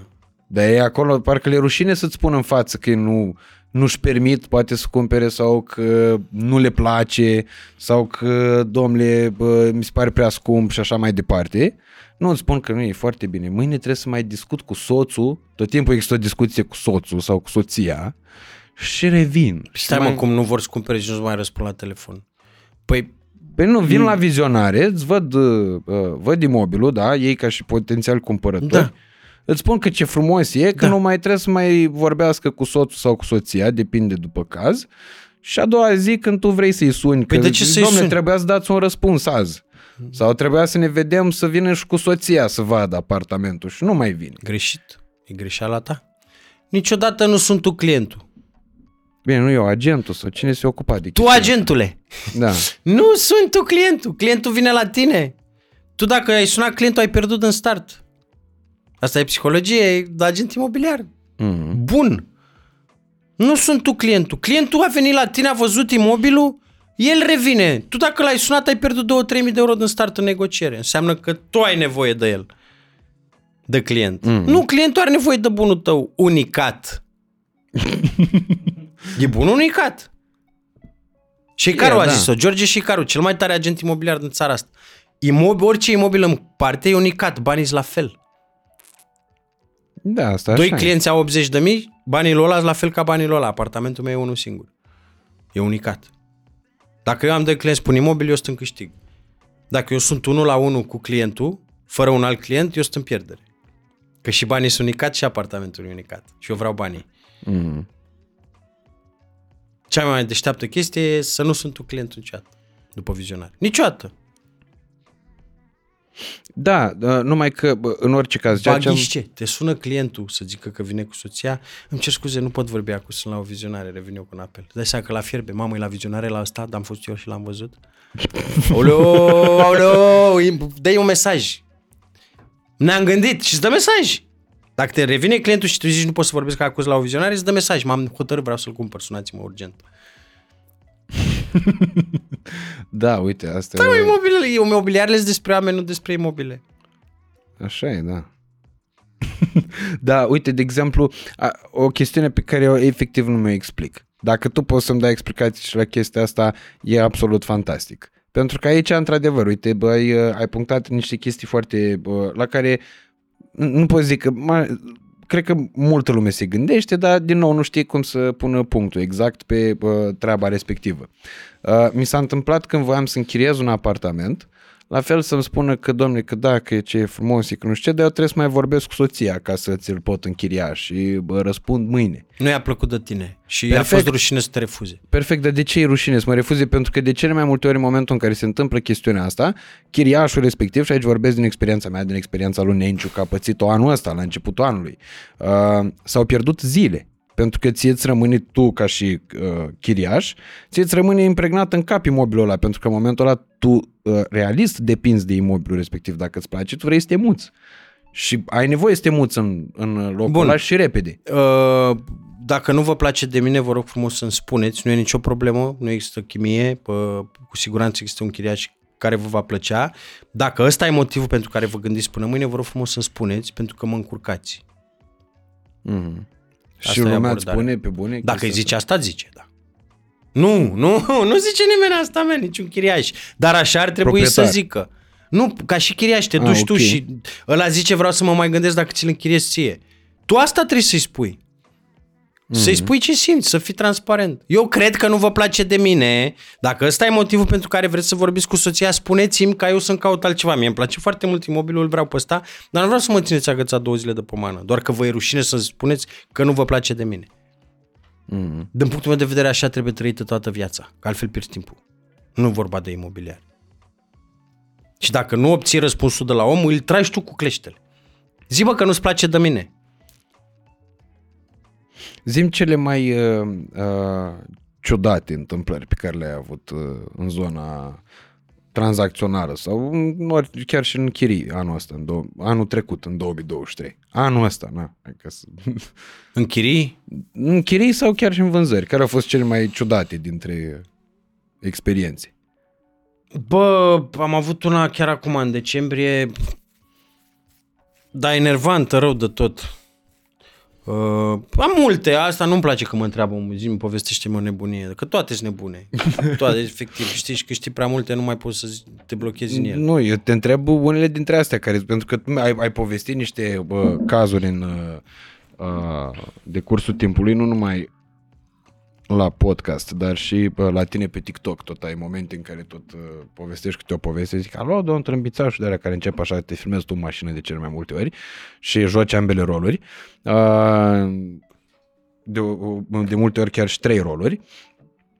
Uh, De ce? Pentru că sunt niște lucruri la care cred că oamenii se gândesc că doar lor li se întâmplă. Cu cât auzi mai multe povești de genul ăsta, îți dai seama că așa e piața și că așa sunt oamenii în funcție de bă, moment și de loc. Băi, oamenii se uh, împart în două categorii în piața imobiliară, din punctul meu de vedere, mari și late, care, bineînțeles, au subcategorii. Sunt bulangii, eu așa le spun lor pe care nu interesează de binele altuia, doar de binele lui, care te, interesul lui e să aibă profit, chiar dacă bă, el să moară, da? Să-mi fie mie bine. Și sunt oamenii sinceri. Din păcate, procentul e cam la jumate, jumătate-jumătate. Da. Uh, și ții minte pe aia. Uh, ai prost, că ții minte mai mult pe aia bulangii decât pe aia sinceri. Știi? Uh, anul ăsta a fost un an foarte ciudat. Uh, am avut foarte... Bă, mă amenință oamenii. Eu sunt foarte blând așa, adică bă, m-am bătut niciodată în viața mea. Nu cred că am atins o furnică. Nici știu să mă bat, mi-am luat bătaie de două ori doar.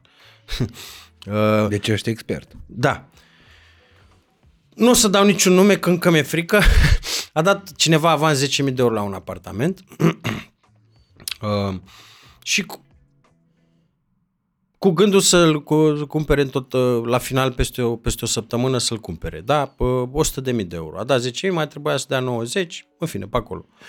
Uh, în ziua notarului, a vrut notar dimineața la 9 jumate, în ziua notarului dimineața spune nu mai am bani, dați-mi 10.000 înapoi. Nu mi-a dat mie, a dat proprietarul. Proprietarul zice, și la mine așa, îi fac din cap să nu-i dea înapoi. Uh, el face așa, lasă-mă așa. Și eu zic, bine, dă În trei mutări de cap am s-a decis să-i dea bani înapoi. Uh, dar ne-a încurcat. Că eu am refuzat niște clienți în spate, în fine. Dar el a zis totuși, hai mai lasă-mă o săptămână, poate încerc să fac rost de bani. Poate fac rost de bani. Proprietarul, în săptămâna aia, stă el și cugetă și s-a decis să nu-i mai da bani înapoi. Eu m-am decis invers că merită să-i dea bani înapoi. dați bani înapoi, că bă nu-i dau, haideți vă rog dați că a greșit și el. Nu știu ce a făcut cu banii. Dar azi avea, mâine nu mai avea. Pierdut pe la păcănele. Nu știu, nu pot să mă pronunț. Cert e că nu mai avea bani. Și zice, băi, fii atent, trâmbițașule, eu fac notificare la notariat, să-i trimită, mă duc depun de la notariat, să-i trimită notificare, să fie în data, la data stabilită, să se semnă contract de vânzare cu prea. Dacă nu vine, eu nu-i mai dau bani. Eu, deși n-aveam nimic de câștigat de la cumpărător, îl sun și îi spun. Îi dau mesaj, nu îl sun. Salut, vezi că mâine dimineață se duce, că era vreo 10 jumate seara, când mi-a zis asta. Mâine dimineață se duce proprietarul să dea, să-ți trimite notificare că nu-ți mai dă bani înapoi. Mă sună. Îi închid, că dormea fiul lângă mine, abia îl culcase. Mă sună iară, închid, mă sună iară, închid. Îmi dă mesaj, răspunde bulangiule. Răspund. Bă, tu m-a venit pe mine că nu mai îmi dai bani înapoi. Nu eu, proprietarul. V-am zis se duce mâine să notificare că nu vă mai dă bani înapoi. Bă, tu vrei să te bat? Nu eu! Nu eu! Eu i-am zis să vă dea bani înapoi. Bă, să moară familia mea, uite-te încoa la mine, trâmbițașule, dar nu eu aflu unde stai și dimineața când pleci tu cu copiii, vii și rup picioarele. De ce? și eu tot încercam să păstrez cumva așa o uh, politețe. O, ai, ați înțeles greșit? Ce am înțeles greșit, mă?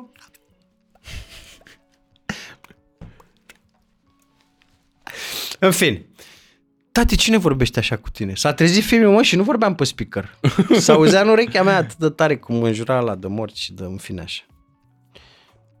Și am închis, a trebuit să închid, să-mi închid telefonul ca să culc copilul. Uh, îi dau mesaj proprietarului după un timp că uh, știți că m-a amenințat și că omul e supărat și vrea bani înapoi.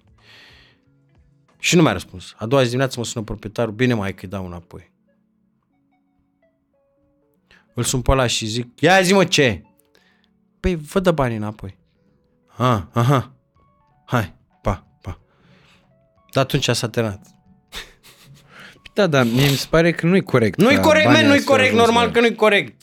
Banii trebuia să fie pierduți, crea în actul notarial, în antecontract. Legal, Exact, da. banii erau la revedere. Da, era avansul de... Era mare de- omul, era mare, arăta periculos. Era periculos. Era capabil să rupă niște picioare când te duci cu copiii la școală. Da. Și Nu mie și cred. proprietarul. nu cred. De obicei ăștia care sunt așa nu cred că fac asta. da, na, mă rog, adică mi se pare... Bun, în situația aia cum se putea rezolva legal problema? Pierdea bani. Da, banii și suna la poliție, uite, domnule, m-a amenințat ăsta. Da. Dar nu tot e așa. așa. O face el, mă, o fac alții. Păi dacă ăla nu mai avea banii de azi pe mâine ca să cumpere apartamentul că îi pierduse la păcănele, mi-e greu să cred că avea bani de plătit oameni să-i pune să rupă picioarele. Eu, bă, n-ai de unde să știi că ai pierdut la păcănele 1 și doi ăștia au familii mari. Nu-i pe bani. Da, și asta e E drept. greu. E teamă, frate, am doi copii. Dacă eram singur, poate nu mi-era așa teamă. Știi? Dar unul îl las dimineața la grădii și unul îl las dimineața la școală și le iau seara de la after. La șase. Îl duc la 8, le iau la șase. E complicat. Se omoară școlile pe pază. Păi și, de exemplu, de ce n-ai refuzat clientul ăsta? Că bănuiesc că l-ai văzut din capul locului. Bă, e vânzare, nu e închiriere și avea un cash. Ok. 100 de mii. Cum să refuzi? Păi îi faci un de serviciu proprietarului pe care îl reprezinți pe un contract de reprezentare exclusivă. Ok. Și a arătat omul intenție, a venit cu 10.000 de euro, a dat avans. De cum să refuzi? Ce să refuzi? N-ai cum să refuzi. Da, nu știu, sunt niște situații foarte problematice. Prostie că în- între antecontract, că am greșit și eu, între antecontract și contract, că s-a dat 10.000, eu nu m-am gândit că pică. Și m-au mai sunat clienți din clip. Nu mai e valabil. Doar că eu ca dobitocul nu le-am salvat numărul și am pierdut.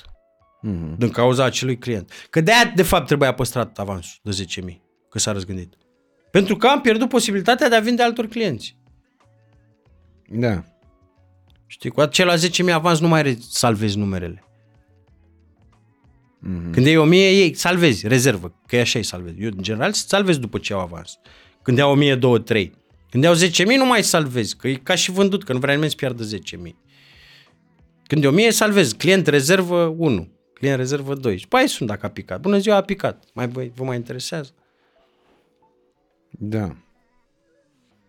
Dar orice întâmplare din asta e o lecție care te crește ca agent imobiliar. Mm. De acum o să salvezi și dacă ai avans 90% numerele. Nu o să se mai întâmple. Și cum vezi să dezvolte asta cu trâmbițașul estate în 2024? Ce-ți dorești de la business? Băi, am un etaj gol, am închiriat parter etajul 1, etaj 2 și etaj 3. La etajul 1 am vrut să bag notariat, să, fac, să aduc un notar care ar să vrea să se relocheze la mine în birou, ca să am toată infrastructura în birou. La etajul 3 am broker de credite, într-un birou mic. Dacă aveam și notariat, aveam toată infrastructura. Intrai la mine la birou, nu mai plecai nesemnat de acolo. Mm-hmm. Știi? Era mișto. Dar uh, n-am găsit, că e foarte greu să te relochezi ca notar, ci că locurile sunt limitate, îți dă o zonă anume unde poți, e foarte complicat. Și m-am decis să măresc echipa. Să umplu și etajul de la 1 tot cu agenții imobiliari. La etajul 2 suntem noi și la 3 partiu, distracție. O terasă frumos, cu bucătărie, cu... Ah, cu relaxare. Da, pentru agenți. Unde stăm Asta la- mi se pare esențial în la orice țigări. loc de muncă. Da. Și iar la parter recepția. Uh, sala de intrare și așa mai departe. Aș vrea să dublez echipa, să ajung la 14-15 oameni până la finalul anului. Uh, și nu în ultimul rând să dau drumul, că în ianuarie acum dau, începe trâmbițașul.ro. Uh, și a- aia cum va funcționa? Trâmbițașul.ro este aplicație imobiliară, cum sunt aplicațiile imobiliare, imobiliare.ro, Storia, OLX la jumate, Homes, Romimo, Publi24, Imopedia, Titirez și mai știu. Mm-hmm. Uh, de anunțuri, da? unde oamenii plătesc să pună anunțul și chiria și cumpărătorii intră gratis să-și găsească ofertă. Mm. Va fi la fel. Doar că va acoperi tot toată țara, doar că poți posta doar clipuri video, nu fotografii, nu descrieri imense, clipuri video. Și Ca să nu poți fake-uiești anunțul. Cu exteriorul. Mm, nu ăsta e motiv. Motivul este că știi timp. Ai o vizionare în Berceni, tu stai la Cutei, ai minim la ora aia bună, jumătate de oră dus, jumătate de oră întorc, jumătate de oră vizionare, pe o oră jumătate. Într-un mm. clip video de 5 minute ai văzut ce nu-ți place. Da? Vezi blocul, vezi cara, că îl faci tu dintr-una, te mai duci doar dacă îți place. Te duci doar să-ți confirme că e ca în clip. Ești precalificat. Nu mai pierzi nici timpul proprietarului. Da, da, da. Nu. Doi, pot posta doar proprietarii sau agenții imobiliari care lucrează în reprezentare exclusivă, adică care nu iau comision de la cumpărători sau chiriași. Mm. Întâmplându-se lucrul ăsta, nu o să apară anunțuri duplicate, care e punctul 3, avantaj. Nu o să găsești același anunț cu alte poze de la alt agent, cu alte prețuri și așa mai departe. E o singură dată. Și cam aia e. Anunțul unicat, comision zero, cumpărător și chiriaș, ce vrea toată lumea. Da? Și anunțuri reale. Povesteai despre faptul că uh, business-ul nu poate să meargă pentru că își, nu poate să meargă la fel, pentru că își pierde din calitate, uh, atâta vreme cât tu nu ești lângă, lângă el. Da. Și uh, bănuiesc că te-ai gândit la treaba asta, la scalabilitatea lui, până la momentul în care tu să poți să uh, te detașezi, iar el să funcționeze de la sine stătător. Bine, cred că aplicația va funcționa oarecum așa. Aplicația e, nu e a mea. Mm, e disponibilă pentru toată lumea. Costă să dai anunț, pachete de anunțuri sau proprietar dacă e singur. Ok. Ea se rulează singură. Chiar acum se lucrează la ea. Mm. Luna asta e gata, intră back office un training, pentru că e nevoie de moderatori pe contracte, că o să se înregistreze contractele, să vedem că ești proprietar sau agent imobiliar în reprezentare exclusivă. Din gură zici, sunt și gata. Yes, I mm. Nu. Pe verificatele Să se vadă că nu apare vreun penis în clip. nu? Adică trebuie verificate. Mm-hmm. Și asta durează un pic. Și în ianuarie sper ca de ziua mea pe 27 să-i dau drumul. Uh, Cum vezi scalabilitatea asta a business-ului? Nu o să dispar niciodată din firmă. Când o să mor, o să dispar. Nu. Ok. Nu. Uh, team leaderi, o să am nevoie de doi probabil ca să verifice, că nu o să pot să verific tot. Important e să păstreze prin. Dacă crește echipa atât de mult încât să nu mai poți să controlezi, o opresc ca și creștere. Mm-hmm.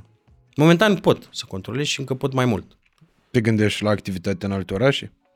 Uh, și vezi ce mea. răspuns, fii foarte atent, pentru că asta l-am întrebat pe Pescobar în urmă cu un an și două luni și a zis că nu, tati, că București, că era frică să nu se extindă eronat, că mai avusese niște de astea și bă, niște tentative oarecum de francizare. Și iată, la cum a deschis la Timișoara, a deschis la Cluj, urmează cel mai probabil la anul la mare. Contează omul. Eu nu pot să am grijă de o agenție în Brașov. Dar dacă George Șeicaru vrea să ne asociem, să facem o franciză Trâmbițașul Estate cu mâna pe inimă. Pentru că în sufletul lui e la fel ca mine.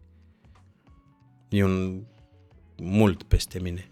Ca și nivel de etică în imobiliare. Și principii și să fie în interesul clientului și lui aș da pe mână franciza mea. Dar altuia nu.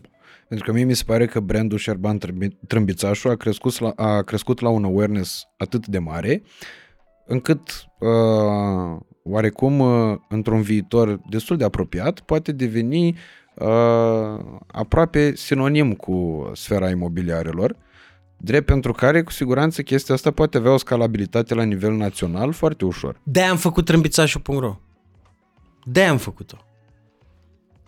Că va fi o aplicație imobiliară pe bune, unde găsești oferte pe bune și transparent. Că până la urmă asta e. Video e transparent, contractul de reprezentare e transparent, cu actul de proprietate e transparent, prețul e transparent, unicitatea imob- ofertei e transparentă. de am făcut Trâmbițaș. Mm. Se bucure toată țara de Trâmbițașul Estate. N-am de ce să mă extind în alte orașe cu agenția, având aplicația care va funcționa negreșit. Câți ah. bani să vrei? Nu știu dacă e neapărat despre bani, cât e despre progres, pentru că până la urma urmei, uh, mie ce mi se pare uh, cel mai frumos din toată povestea ta Uh, mai ales uh, pentru cei care au urmărit uh, primul episod de podcast cu Șerban Trâmbițașu, iar dacă nu l-ați urmărit, îl găsiți pe canal, uh, vă sfătuiesc, uh, vă sfătuiesc, e mare cuvântul ăsta. Vă recomand să-l urmăriți pentru că e foarte mișto și în felul ăsta puteți și vedea faptul că nu au fost subiecte repetitive, ci pur și simplu există, sau dacă au fost subiecte repetitive, au fost pentru că ele meritau sau se cereau a fi reiterate, uh, ci e despre uh, faptul că există invitați care chiar au ceva de spus, mai ales în domenii care evoluează constant de mai multe ori uh, și în mai multe rânduri. Pe lângă toată treaba asta, acolo veți regăsi povestea lui Șerban despre cum a început ascensiunea lui ca și uh, vlogger imobiliar, pentru că el agent era de foarte mult timp uh, și asta mi se pare că e cea mai frumoasă parte a poveștii tale.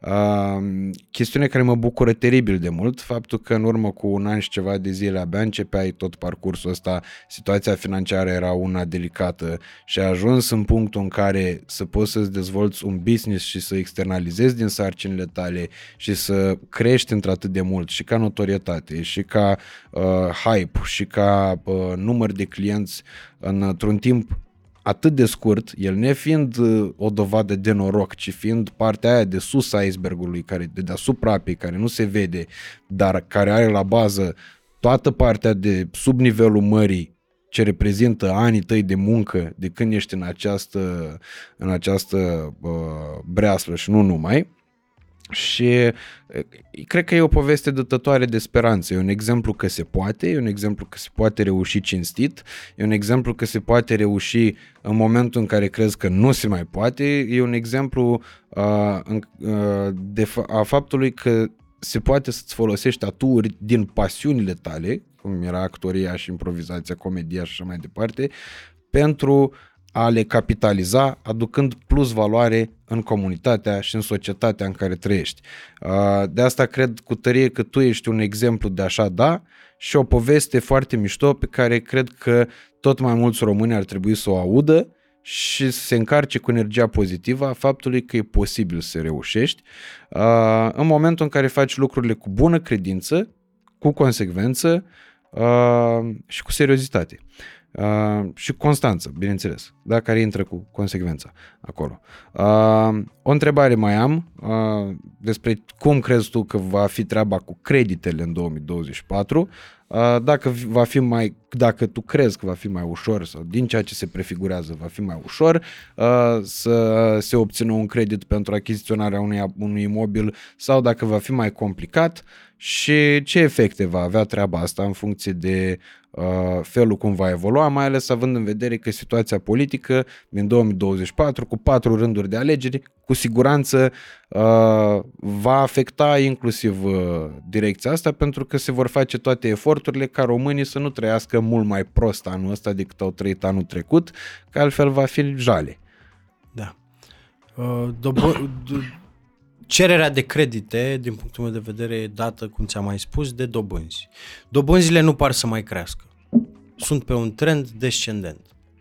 Drept urmare, eu cred că nivelul de achiziție va fi în creștere în 2024 în credite ipotecare pentru că dobânzile scad. Simplu. Și omul își permite. Uh, sunt tare curios și sper din tot sufletul meu să termin odată războiul în Ucraina Gata, ajungi, dă-l în pizda, măsi. Ajunge. Sunt tare curios ce se întâmplă cu prețurile atunci. Eu am o bănuială, dar sper să n-am dreptate. Că o scadă? Noi. Noi. Invers. Cred. cresc? Nu okay. fac predicții. Pe logică, eu zic o să crească dacă se oprește război, în momentul în care se oprește război. Și cu cât o să se oprească mai târziu, cu atât în momentul în care se oprește, prețurile vor crește mai agresiv. De ce? Pentru că trebuie să se recupereze niște bani care s-au... Pentru că acum două luni jumate, trei, reconstrucția, s-au făcut calcule. Ai ști și eu un articol, că nu le-am scos eu. Reconstrucția Ucrainei costa 600 de miliarde de euro. Ok. Da. Huge, da. Enorm. Acum trei luni, acum cât o fi? Într-un an vreo 800. Într-un an, cred an... că vreo 400 în plus. Dacă stăm să calculăm. Păi 700 dacă îi împărțim la un an și 9 luni, cât are războiul în momentul în care noi filmăm, acum 3 luni era un an jumate de război. Deci dacă într-un an jumate a fost 700 de miliarde, înseamnă că o jumătate de an e o treime, 230 de miliarde. De miliarde. Bun. Se oprește războiul, începe reconstrucția Ucrainei. Da, toată lumea o să vrea să ajute. UE. Toți, țările, să vadă, să mm-hmm. vândă ei. Fier, beton, mână de lucru. Se va duce acolo toată. Ca să reconstruim Ucraina. Ca să, să fim plătiți bine. Dezvoltatori, nu? Mm. Constructori. Fierul, betonul, care nu curge la robinet. Niște fabrici. Mai găsești tu să cumperi fier aici, în România? Găsești, dar la niște prețuri uriașe. Care probabil vor fi de 100 de ori mai mari. În loc de 3 lei, 300 de lei. Sau cât e? 7 lei, 700 de lei, 70. Oricum, mult mai mult. Și ce o să se întâmple cu prețurile? Cu câți bani mai construiești dezvoltatorile metru pătrat atunci, când se oprește războiul și tot fierul și betonul se duce acolo și mâna de lucru? Că nu mai găsești. Prețul dat e, rap- e dat de raportul între cerere și ofertă. Că nu mai ai ofertă, dar cererea e sus. Mm. Eu așa o văd că se oprește războiul. Atunci văd bula din 2008. Mm. Pentru că nu o să mai fie fier și beton. Nu o să mai fie. Să fie tot acolo. Trebuie să reconstruim Ucraina. Da, pertinentă viziune, ca să nu-i spunem predicție. Nu predicție. Eu așa cred eu cu mine. Nu Da. credeți ce spun eu. Nu? Păi e un calcul destul de... Băi, și aș face eu simplu. dacă aș avea bani mulți și nu i-aș simți? Eu nu pot să strâng bani, dar dacă aș avea, nu știu, uite, 50 de milioane de euro acum, aș construi o hală pe un câmp mare, da? Și aș depozita fier de 20 de milioane. Acolo. Da, e, e o idee. Să-l vând atunci. Pe știi care au fost? Aia șmecheri erau, când a început războiul, cei mai șmecheri au fost aia care aveau achiziționat fierul pe mulți ani înainte. Îl aveau plătit și atunci furnizorul era obligat să-i vândă Furnizorul la... săracul, vai mama lui, ce nervi avea atunci. îți Da. dai seama. Da, asta e o șmecherie, într-adevăr. Să investești acum să cumperi fier. De multe milioane. Că o să fie nevoie de el. Tu așa că faci legea. Fierul să fie aur. Ei troți și facă palmele de bucurie în momentul ăla. Da, uite, o chestie foarte smart. Și ai mai dat una foarte bună. Uh, ai făcut clipul ăla cu uh, păcănelele. Când o să scoată ăștia păcănelele, dacă le-or scoate din orașe. Da, mă, dar s-a oprit. Am văzut că nu mai e mediatizată treaba asta. Da, dar eu cred că totuși de la parterul blocurilor o să cam dispară. Și îmi doresc să dispară. Cu spațiile comerciale. Unul care arată ca un cur toate căcaturile alea și arată, urlă sărăcia când le vezi. Uh, și doi la mână că uh, nu că ar rezolva asta în sine problema dependenței. Că nu cred că e atât de simplu. Bă, dar e mai, o situația. să fie mai greu accesibile. O să fie mai greu accesibile, sigur că da, uh, e bine și din punctul ăsta de vedere și în al doilea punct de vedere, business vorbind, într-adevăr, e exact ce spuneai tu. Se eliberează niște spații excelente, niște zone de vad absolut fantastice. Să ai un spațiu de ala să poți să faci, nu știu, orice. E impecabil. Da, E impecabil. Pe- Poți să faci o grămadă de lucruri. da. Dacă E- e de calitate. Da. Și aș face eu într-un spațiu de la o curățătorie de haine. Am eu aici jos. Uite, ești fericit. Eu n-am aproape de mine. Fix jos aici o curățătorie. Am, nu, de eu nu, nu înțelegeam în primele zile, nu înțelegeam de ce cărau oameni haine pe stradă. Mișto? Bravo ție. Păi, deci tot cară oamenii haine pe stradă. Pe ce ești nebun la cap? Nu știai de uscătorii de...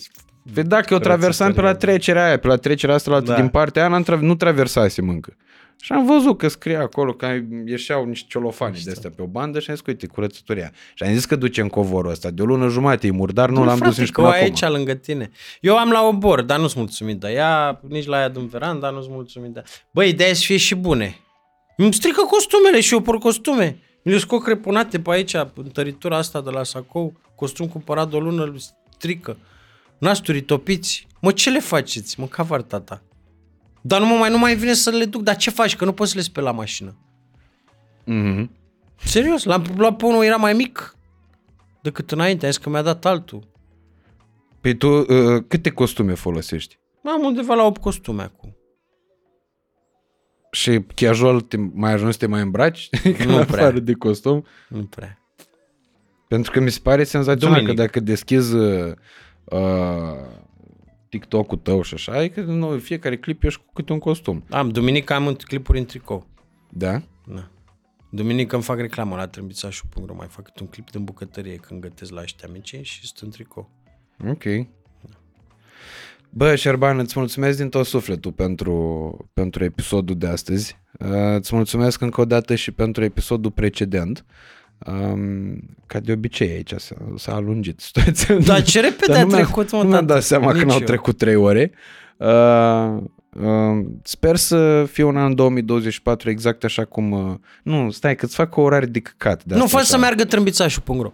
Să salvăm, Da. da. să salvăm țara asta de... de Țepe imobiliare. Da, și să spălăm uh, imaginea. Când am început uh, TikTok-ul, nebunia cu TikTok-ul, scopul era să ies din sărăcie. Mm. S-a schimbat scopul vieții acum. Nu mai e asta. Scopul e să spăl imaginea agentului imobiliar din România, să rămânem 30% din cât suntem, pentru că suntem prea mulți, și a 70 sunt sezonieri, o fac prost și strică imaginea alorlalți 30% care o fac ca la carte și ar trebui apreciați, pentru că îți băgați la oală, Mm. ai prost. Uh, și uh, să nu mai există țepe în principiu. Bine, ele tot vor mai exista, dar să fie din Dar ce nu în ce mai făcute puține, de agenți da. imobiliari. Da. Să se țipuiască în trei, proprietari cu cumpărători. Serios!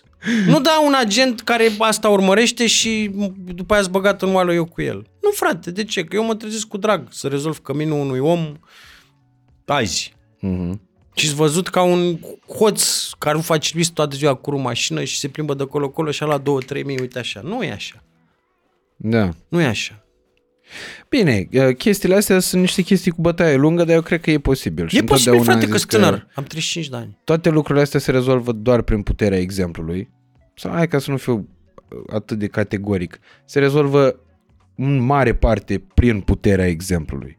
Uh, pentru că uh, până la toată coada poate să-ți spună lumea absolut orice ți-ar spune. În momentul în care tu nu poți să demonstrezi prin tine sau prin ceea ce ai făcut tu că știi despre ce vorbești, nu prea prezinți credibilitate. Iar faptul că tu te-ai apucat de aceste demersuri, uh, cred că ești persoana cea mai potrivită să o facă în direcția imobiliară uh, și îți doresc uh, tot succesul pe care, uh, de care sunt aproape sigur că îl vei avea.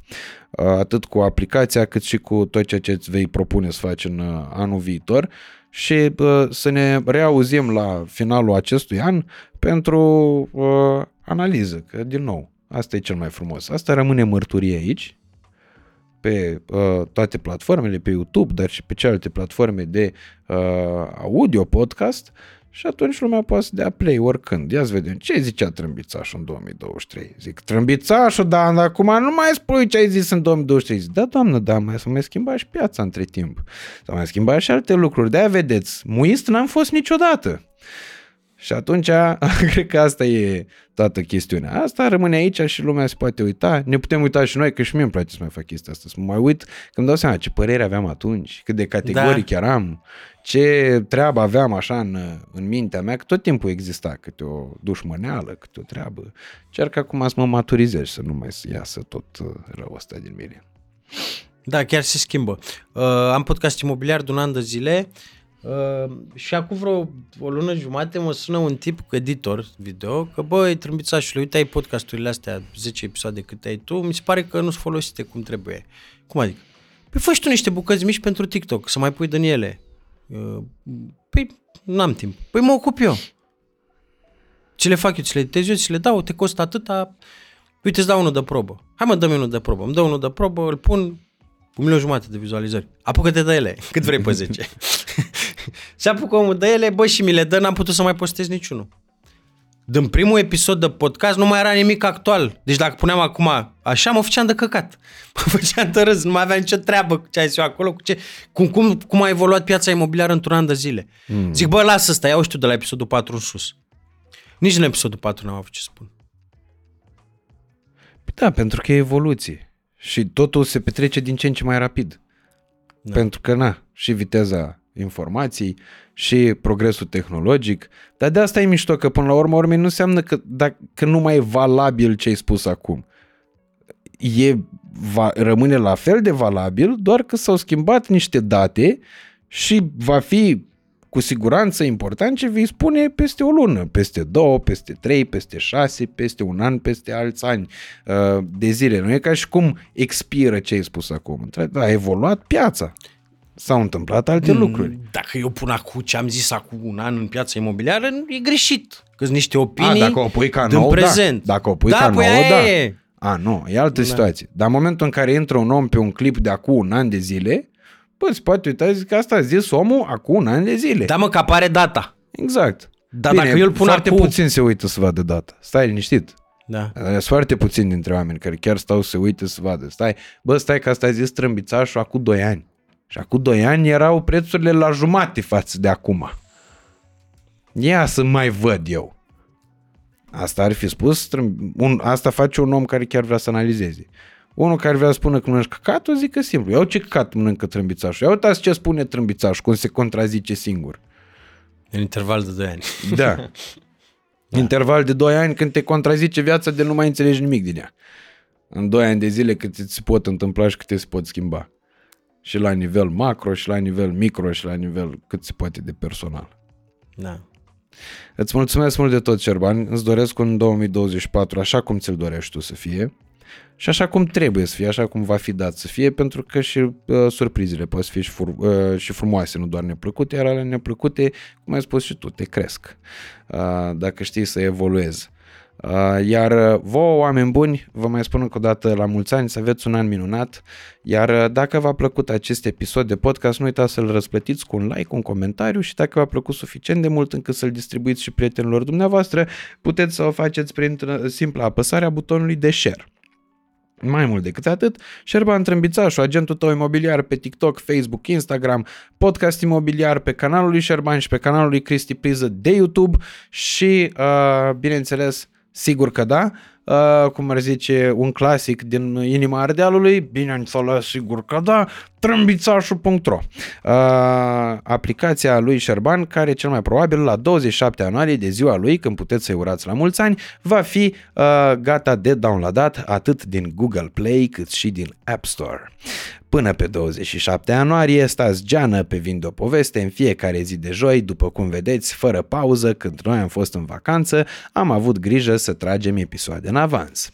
Așadar, stați geană aici, stați geană pe trâmbițașu.ro, pe Șerban Trâmbițașu pe toate rețelele de socializare și, bineînțeles, um, trebuie să mai zic ceva? Să fiți fericiți! Vă mulțumim din tot sufletul pentru că v-ați uitat la noi. Vă pupăm! Doamne ajută!